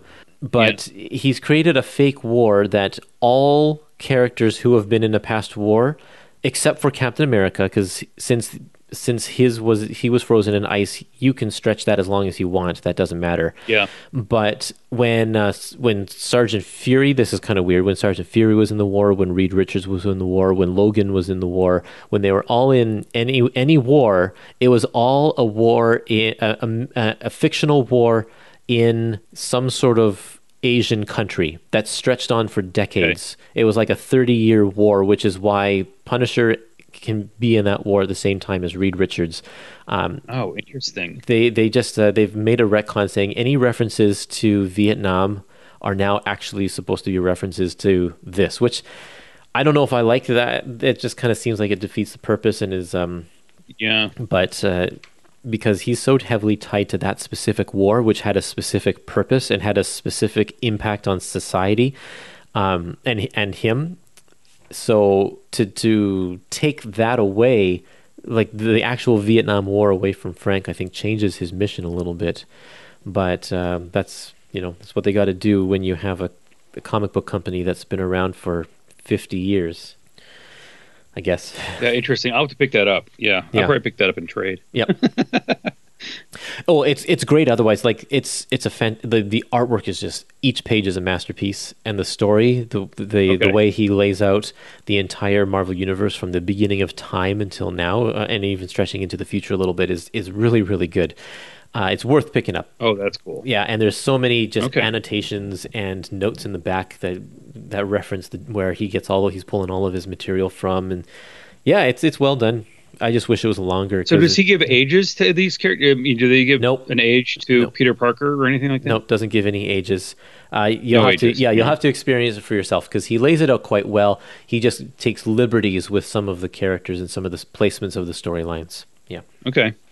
Okay, let's keep motoring along here to issue number twenty. This one Yeah. is what is this one called? Uh, it's called Bad Tip. Bad tip. Yeah.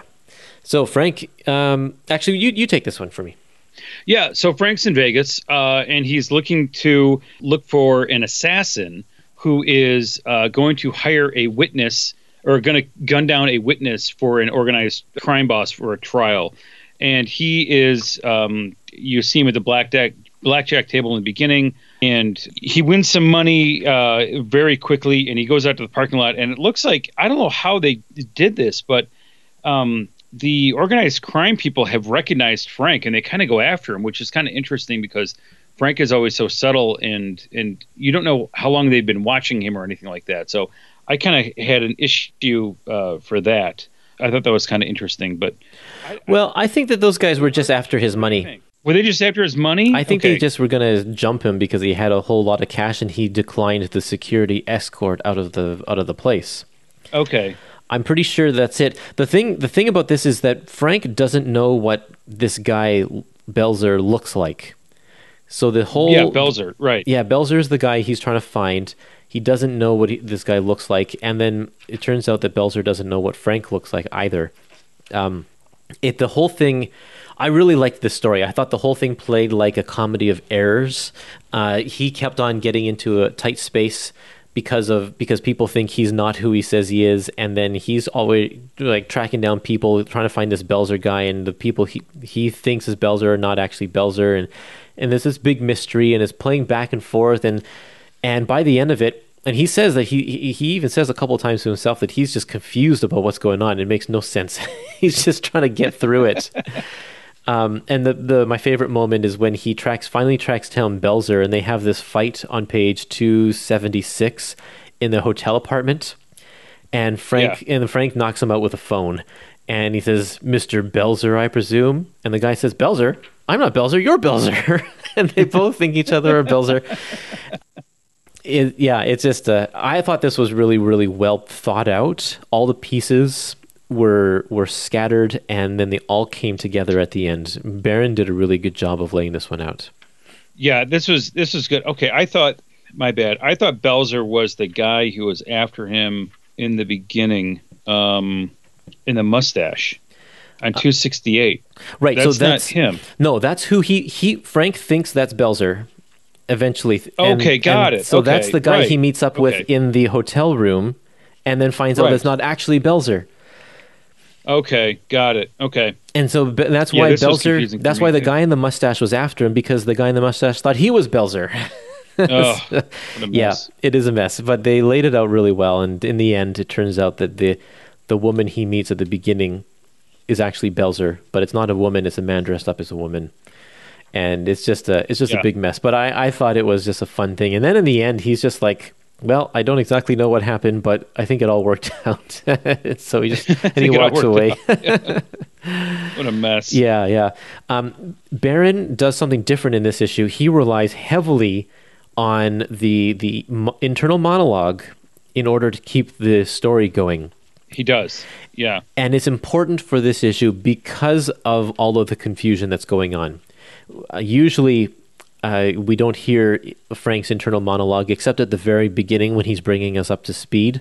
But in this one, Yeah. because he's so confused throughout the whole issue, uh, we need to hear what he's saying in order to hear him put the pieces together. So that's uh, that's something that's different.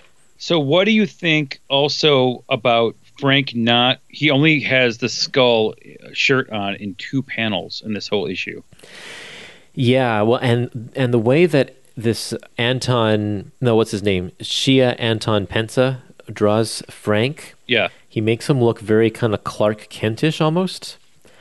Uh, not he the, does. Yeah, It's, it, it's um yeah, it is only in two panels, and then when he's wearing the red shirt and the sunglasses, he looks like Wonder Man. Uh, yeah, he does. Yeah. Yeah. so I, it- it's uh, I was it was interesting definitely to see Frank like not in costume pretty much the whole time.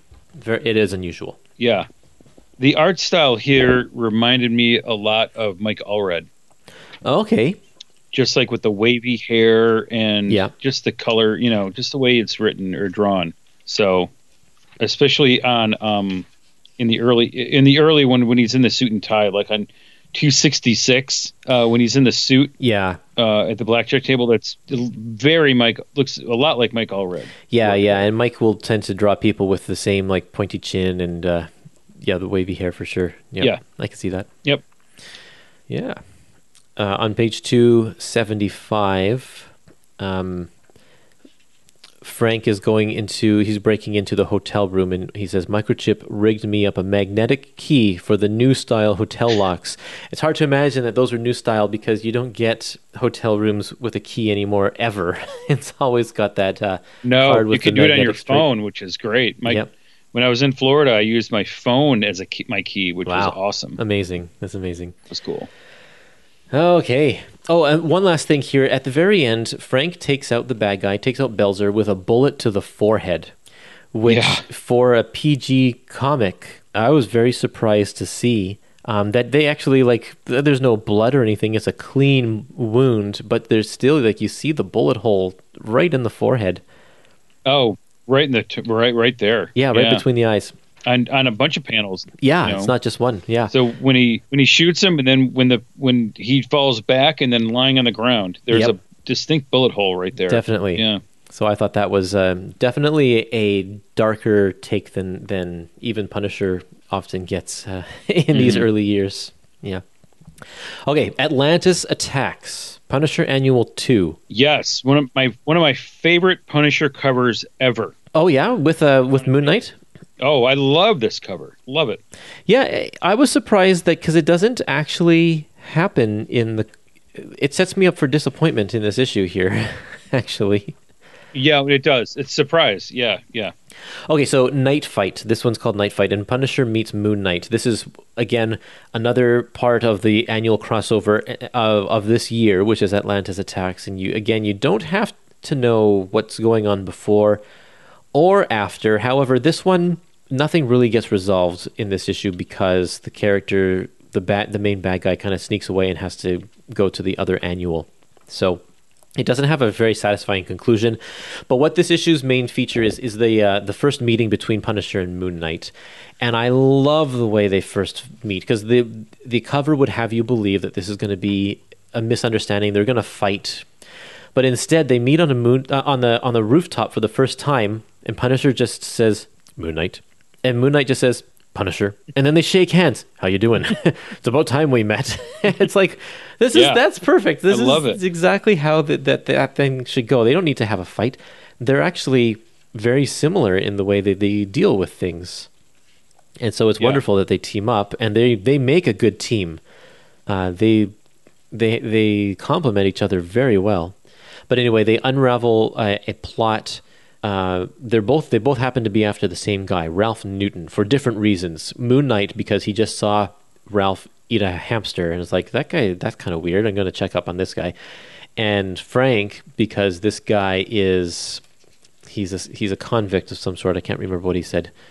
Uh, I have uh, been on the trail of Ralph Newton, a junkie who makes a living ripping off old ladies' social security checks. That's what it is. So, but it turns out that this uh, Ralph guy has a has a deal turning people into snake creatures, and so again, I think this one doesn't work because we're bringing the supernatural into the Punisher world, which it, it doesn't seem like a the right kind of a fit. Right. Yeah. I mean, it. Yeah, Mark Spector was the one who actually sees Ralph eat the hamster, and that's why he's kind of following him. But Yeah. Um, it, you know, and we're in the middle of part five of this story, uh, so we know it's it's going to be going on. And yeah, if you're not picking up the other issues, you you might be kind of lost. But it's you know it's what Marvel has been doing. Uh, we saw it with Evolutionary War and everything. But I, I do think the art is really cool. Yep, uh, totally. In this, that's for sure. You know, the art is coming from uh, Bill Reinhold, who is you know fantastic. Lots of dark uh, overtones. Um, I love the uh, you know when Frank shoots his gun uh, a few times, it's that silhouette with just the pop of the uh, the the flash coming out of the um, Yeah. of the gun, uh, which is really great to see. We saw it on uh, 293 um, with an Uzi, and then we see it again on page 300, uh, a few times on page 300. and 306, you see it. And 306 we do, yeah. 307, yeah, just all. Yeah, oh, you- 306, yeah. With oh, with Madam Hydra in the background there. Oh, I love it. Yeah. So or uh, uh, uh, Viper. I'm sorry. Viper, yeah. Um, so it's great, great to see. So, and uh, Viper, she's always been one of my favorites. You know, as, as sexy as she is and as mysterious as she is. Yeah. Uh, she's just a, a classic villain, um, and she gets Frank. Uh, there's no doubt about it. And you know, she wants to turn and the, the whole Serpent uh, Society deal. I guess it's Serpent Society DC. I always get my serpents no, messed Serpent up. Society is Marvel. Yep. yeah, it's Marvel, right? Yep. yeah so they she gets frank and she turns him into a uh, uh, you know the, the snake creature i guess it is um, and moon knight's got to save frank and everything so he kind of how long is he out for when he comes up uh, was it a couple days a few or something? days Yeah. i think Mhm. yeah he is oh two days he's Two out for two days um, so you know when when Frank kind of wakes up, I mean, there's not much to the story other than a, a fight and um, Viper gets Frank. And that was my It main just kind problem. of pushes the story along. yeah, I really liked it up until they get to the clinic, and then the story just stops. yeah, and, and there's a yeah. there's a fight, and the fight is enjoyable, a- and then but nothing happens. There's no resolution because it happens. The resolution happens in the next issue, but it's like it's not even Yeah. going to be resolution with Punisher or Moon Knight. It's continued in Spider Man, so we're not going to see these characters, and it's kind of that's it's too bad. It kind of gets de- derailed partway through there.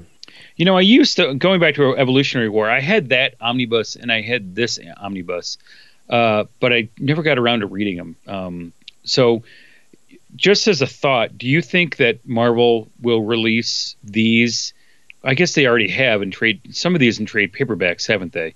Um, Uh, and these two stories in particular, I don't think that they have. yeah. So, do you think they're going to do that in some sort of epic collection or a, a trade of some sorts? Or I could see them do it in a is there any word on that? I don't think that we'll see Yeah. Like every part of uh, evolutionary war in one epic collection because that would be the entire that would be a full epic collection. Well, But- yeah, it would be the omnibus and trade paperback. yeah ex- well exactly yeah. I, I can't see that happening. They'll they would probably i bet they do it in two fat trades as a i don't know they Okay. might call it a complete collection or something but hasn't happened yet. They haven't announced that yet um Yeah, because I mean, Yeah. the, the other one they did was um, like the System Bites, and that was only four issues. Or so they had these. Life Form was four issues. That was a mini series. and all Um, of those so ones some of get them aren't very long. Yeah, those ones do get collected in epic Yeah. collections in full because they're not that long. Uh, and also, Okay, they don't. yeah. Um, uh, some of those ones continue like more heavily than these ones do. These ones are fairly standalone stories, so they don't need to add any more parts into the epic collection. It would just kind of bog it down. Okay, That's my opinion, at least. all right. Okay, so next story in here, uh, as I was saying before, Micro gets uh, his own solo story in each of these annuals, and so this is his solo story, Dark Seeker. Micro helps out a restaurant owner who's kidnapped for not paying the protection money. Um, and just like the last issue, Micro gets involved because of the woman that's uh, that's there, the the daughter, and I guess he goes to this restaurant often, so he know he kind of knows the family. And there's actually a pretty sad backstory about all of the refugees are trying to flee the country and trying to get Yeah. to Malaysia on these sh- ships, and there's like they're loaded up with hundreds and hundreds of people on these small boats, and they run out of food, and the passing by ships don't want them, and they start. At one point, they they're so hungry they start eating, like killing and eating people, and it's just kind of horrific.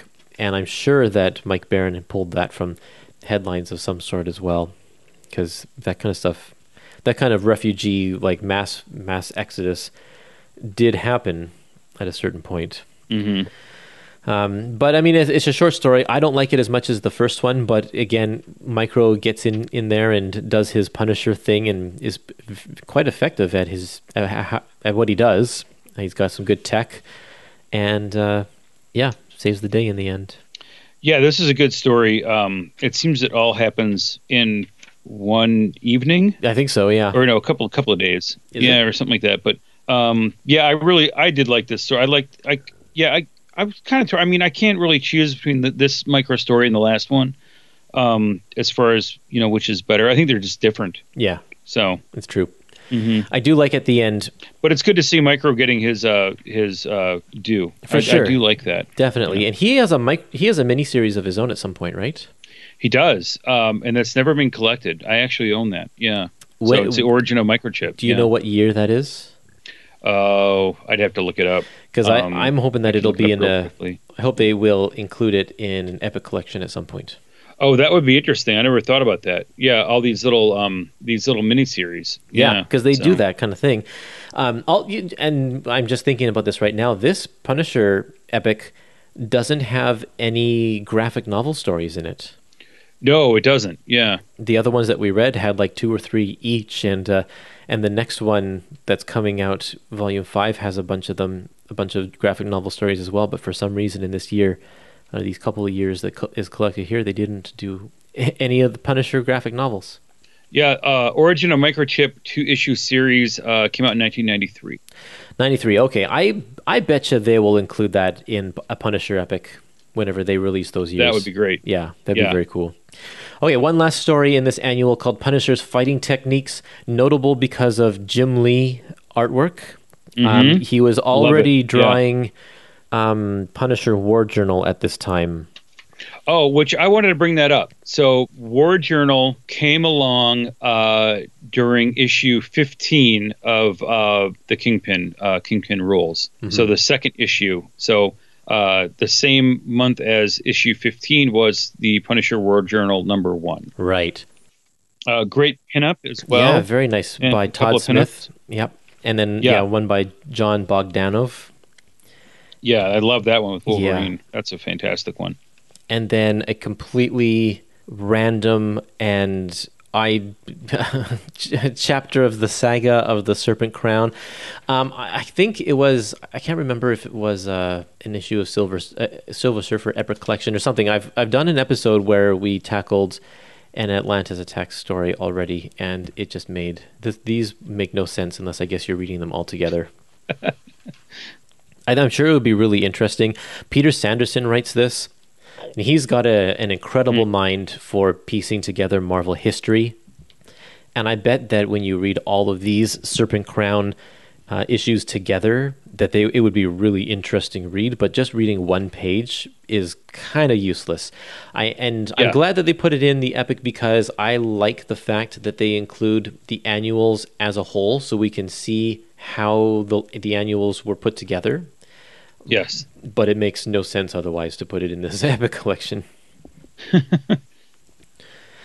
okay, um, moving on. Uh, we have just before we get into this issue in the epic collection, there's a couple of um, of covers from Overstreet Price Guide and a mini series called Wolverine Punisher: A Bad Night for Ninjas.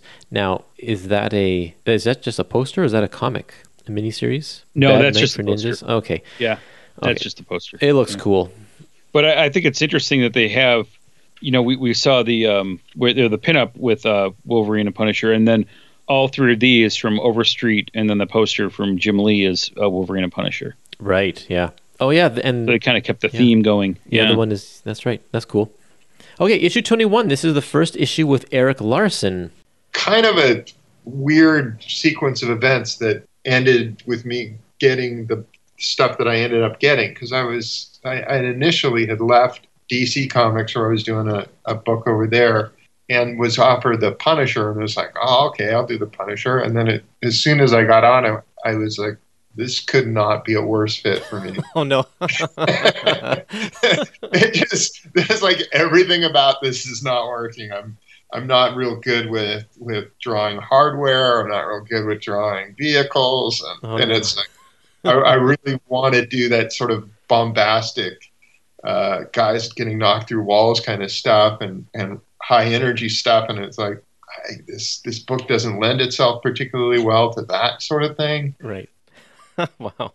oh, we want you to draw these locations and it's got to be this kind of thing. And all of it was like, holy crap, I, I couldn't be less well suited to be doing this. Yeah, so we kind of mentioned earlier, you know, a uh, with Punisher starting in in Kingpin Rules, how it starts one place and then at the end of five issues, it goes into a totally different direction. So Yeah. If you're ya. reading the Boxer, it's it's you know you wouldn't think that it, it's going to end where it ends, and uh, but sure enough, these issues from 21 to 25 all fit together in a really weird way. Uh, but they Yeah. do. But Yeah, it's very Um, loose. In fact. very loose. But I love what's great is Erik Larsen's work here. It is just so great to see. hmm Um, and he even did the cover for um, for the boxer, which is I just love the cover here with the the Punisher uh, uh, wife beater T-shirt on and Yep. everything. Yep. So it's just fantastic.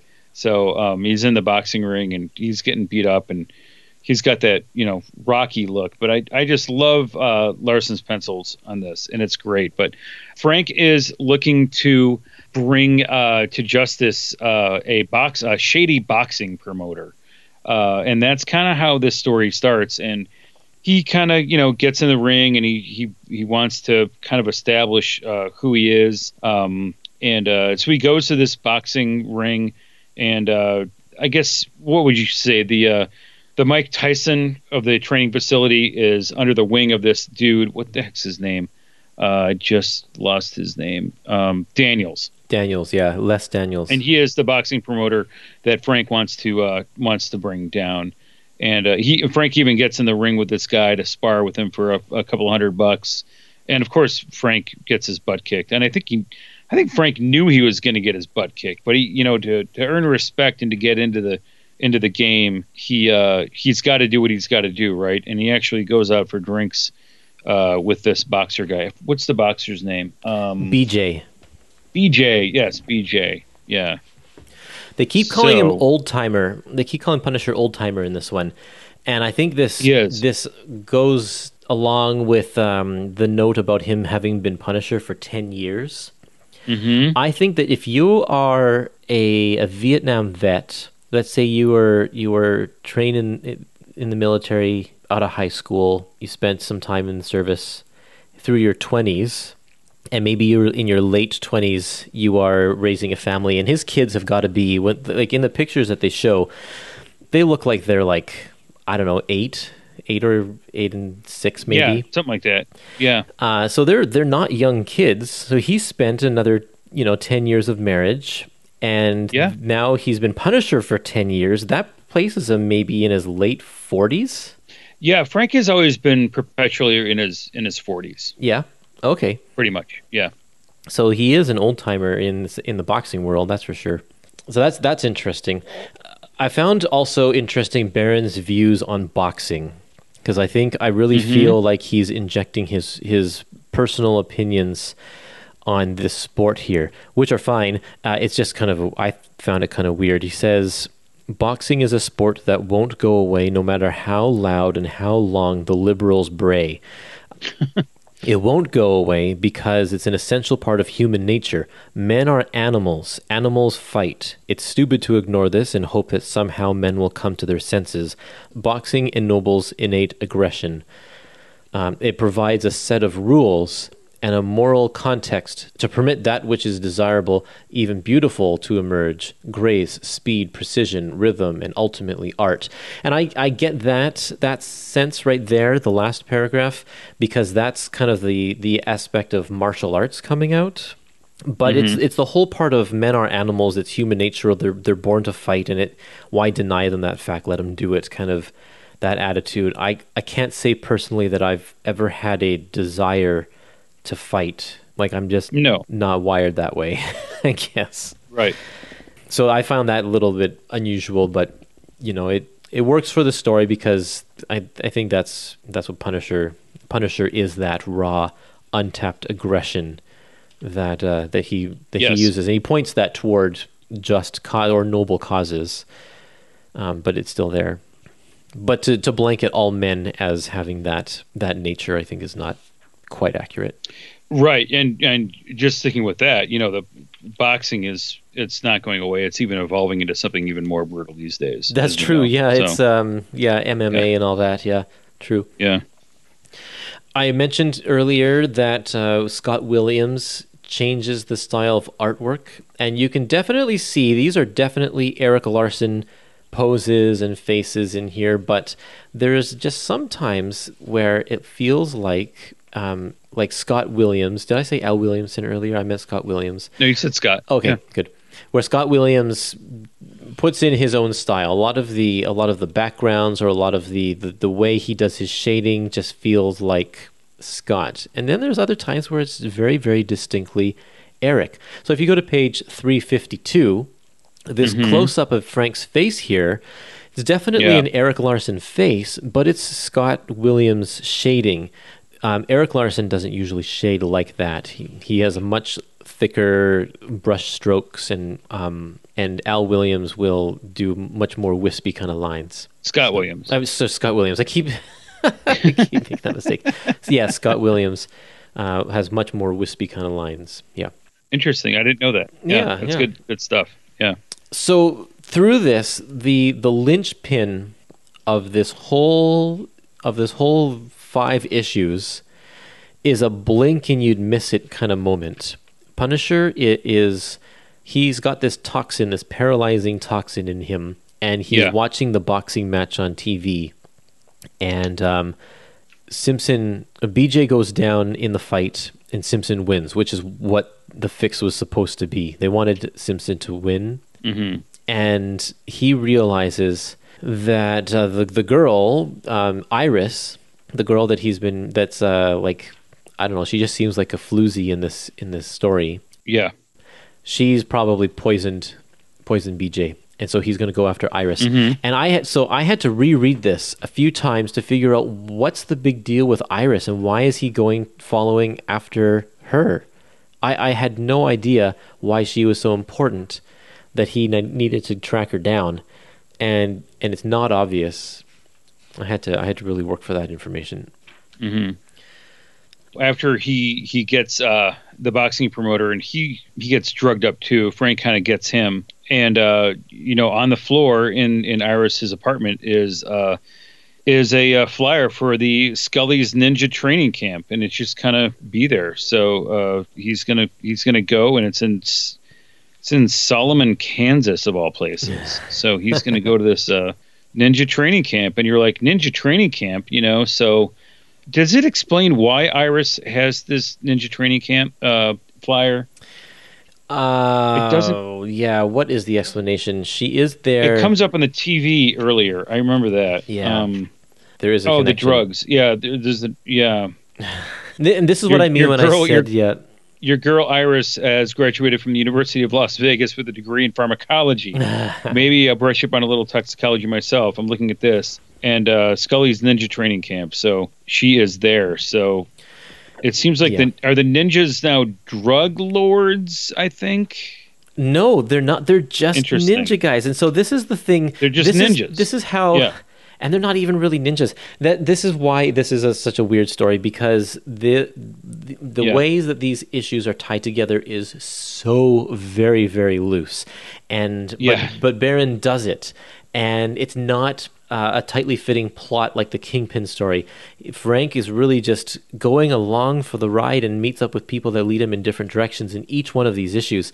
So in this one, issue 22, it's called Ninja Training Camp. He signs up for the Ninja Training Camp. Yeah. And right away, we figure like this is a weird camp because, first of all, there's no Asian people in this ninja training camp at all, and and, and this this guy sends Frank to a random bar in the middle of Kansas for initiation, and these thugs are going to beat him up. And it turns out one of the thugs actually is Scully.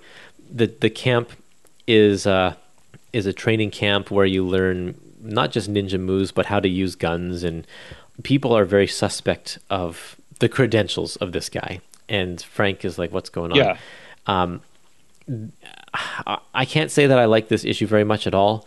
It was No. it wasn't it wasn't it, it was just so weird especially coming off of the boxing one which was actually kind of enjoyable. Uh, this one Yeah. was like why are we here? It just seems so weird and so out of place. And like these these this bald white guy is a is a ninja. And but- and Frank is even if Frank is like this guy's not a very good ninja. He's like he he's he he just points out all this stuff. So obviously something's going on.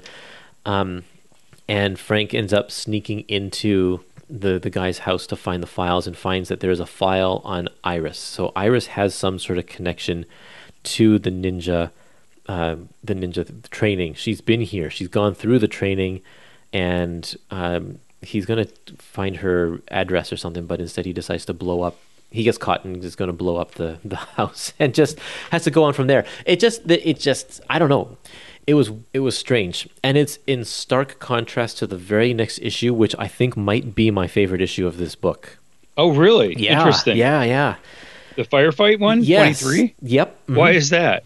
because i the whole thing is frank um trying to get away from these three guys so do you have anything more you want to say about the last issue or can we No, no, on? no. Keep going. Okay, This is this so- is good stuff. Yeah. Yeah, this one's called Capture the Flag. So Frank has just um, part of the ninja training is that these guys have sent all of the the their training, the guys that are enrolled in to survive just out in the wilderness with nothing in the middle of the night. So Frank took that opportunity to find these files and blow up that house. And so now these guys are mad. There's three of them, and they are all going to use their ninja training to take out Frank. And the entire issue is Frank sneaking around Rambo style and trying to take these guys out. I love Yeah. First Blood. I think that movie is absolutely fantastic. And th- this is a lot like that of Frank on the run from these guys that are trying to kill him, trying his best to survive. And I think it's played out really, really well. I love just him he- hearing how he goes about w- taking out these guys one at a time and he teams up with another guy and the two of them you know try to uh, take them out as well. And i just thought it was it was just a it's action the entire time. It's light on story because it's only frank just trying to escape these guys. And i just had a great time reading it. I really really liked it. What did you think of this see that. issue? Yeah, for sure. I did. I liked it. It was yeah. I, I like it now. Then I have got an explanation, and that's why I like your podcast. okay good So you know, you, yeah, no, absolutely. Because if you just, I read it, and I was just kind of reading it along, and I kind of read this more of, you know, the boxer led into the training camp, and the training camp led into this one, and now Yeah. these, all three of these, culminate with the Shadow Master showing Right. up the next two issues. yes it's true So that's kind of how I took it, you know. And, it's just a and, step um, a stepping stone leading to that these three are all intertwined, but they're all individual stories. Whereas this brings it into the last two are really the last two almost work as one big uh, comic book. right and the you know, last you could one always is even double you could throw the last two as in a right. You could see it as a sixty-four page double-sized book. Yeah. you know, you could, and that's why this story is kind of a weird one because it goes into so many directions. But at the end of this one, Frank gets a uh, gets a note, and he is invited to Japan, which is interesting. In the next one, uh, issue twenty four, uh, guest starring the Shadow Masters. But it, before we get into that, uh, if you want some continuity, this story from number 23, we already know who the Shadow Masters are from their uh, showing up in, uh, they first showed up in Punisher War Journal. right And then they had their four issue miniseries. So the four issue miniseries also takes place before Punisher number 24. There is a trade paperback uh, that just came out last year or so uh, regarding Punisher and the Shadow Master. So if you're interested in getting the full story, pick up pick up that trade paperback, um, which includes this 24 and 25 as well.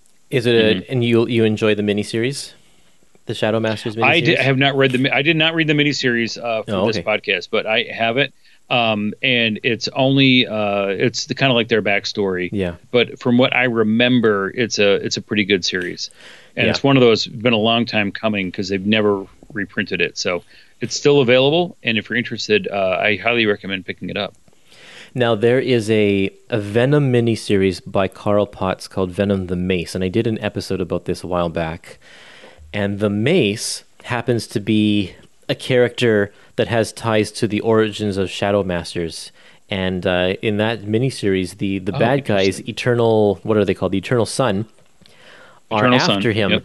And then, so I looked into, I was digging in, into it deeper, and you got to listen to the episode to kind of get the full explanation of what I found. But they, there's a Marvel Comics Presents story by Carl Potts that is basically the origin of the Shadow Masters that never really gets told in any of these Shadow Hmm. Masters stories. So kind of, kind of interesting. And they did not include it in that trade paperback for some reason.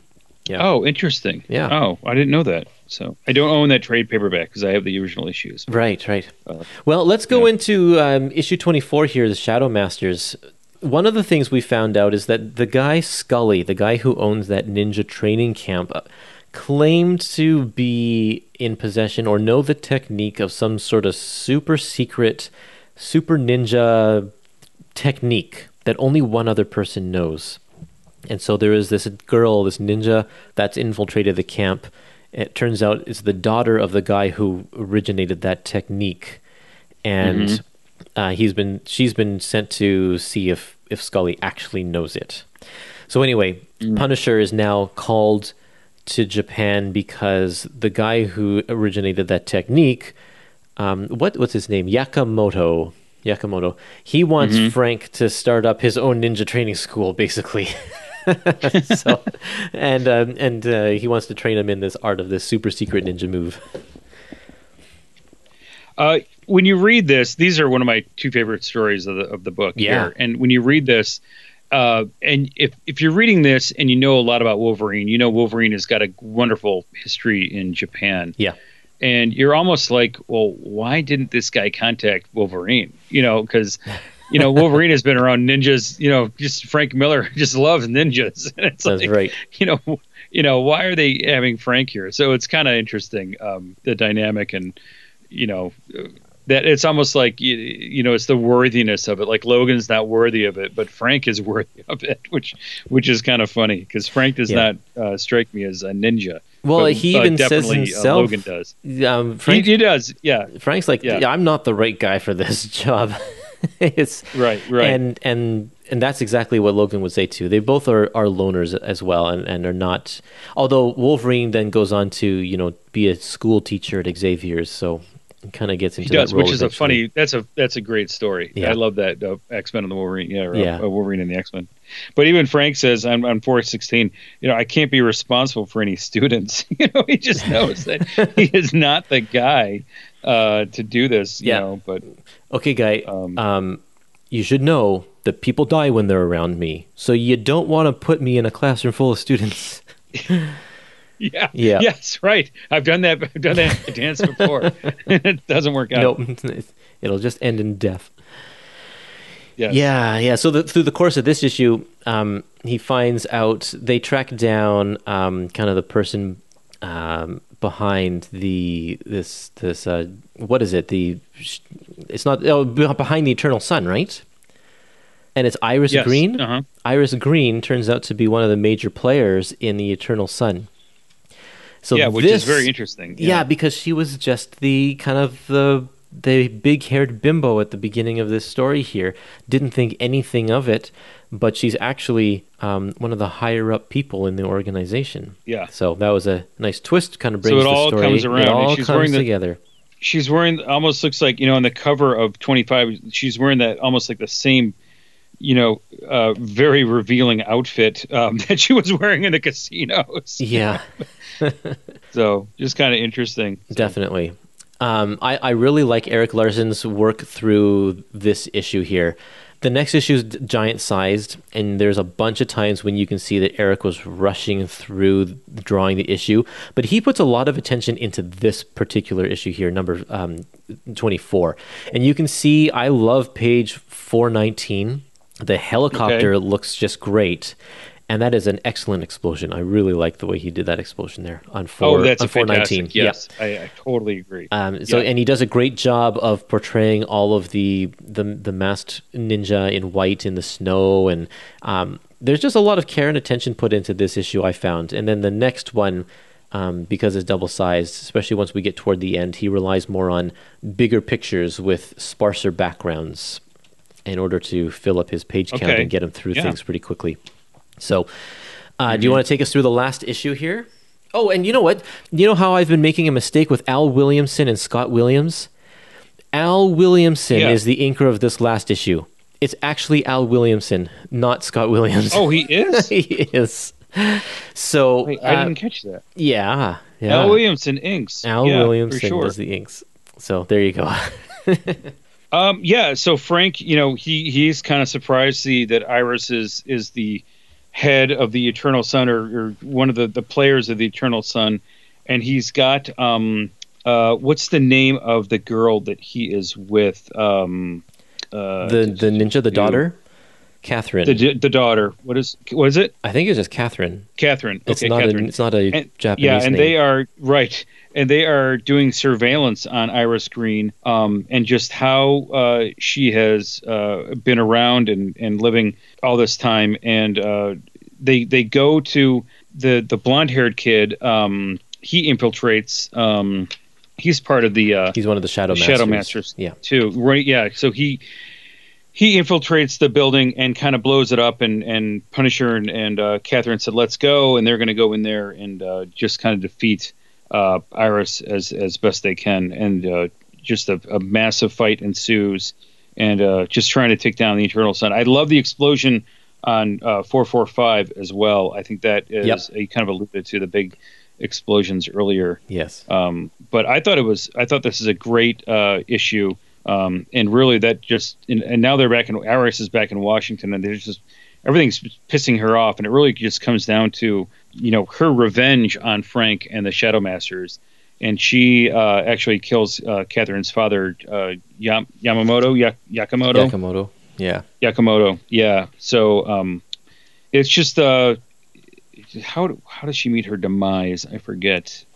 Um, she gets in a big Um, fight with um, with Catherine. Catherine and Iris have to kind Catherine. of uh, have Yeah. to work it all out, and then she gets caught in this big explosion in the warehouse Yep. in like the second to last page.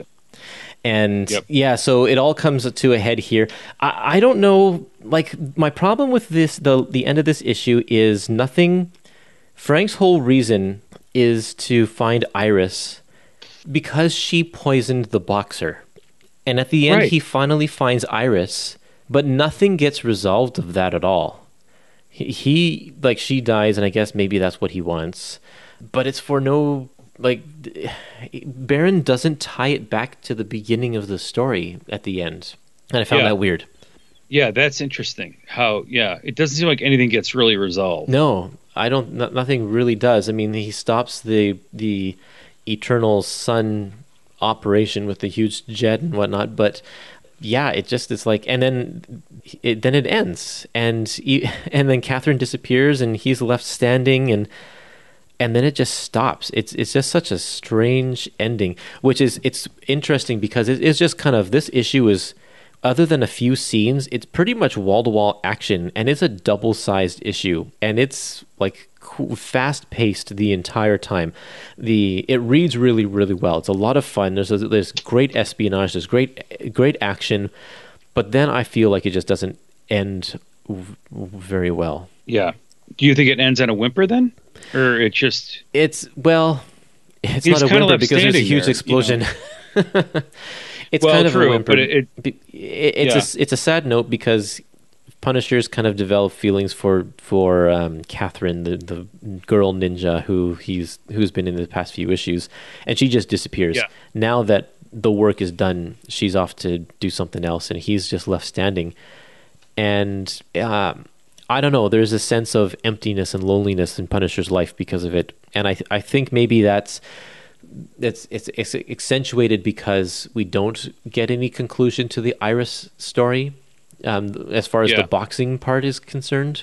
So we're kind of left just as confused as Punisher is, or at least I am. No, you're right. And in Shadow Masters, you know, they really haven't used them since this era, which is really too bad because I really think they're a cool group and they, they could be brought back if they if if somebody would want to. Yeah. So, So- this serves as the end of their story. This this uh, thing right here.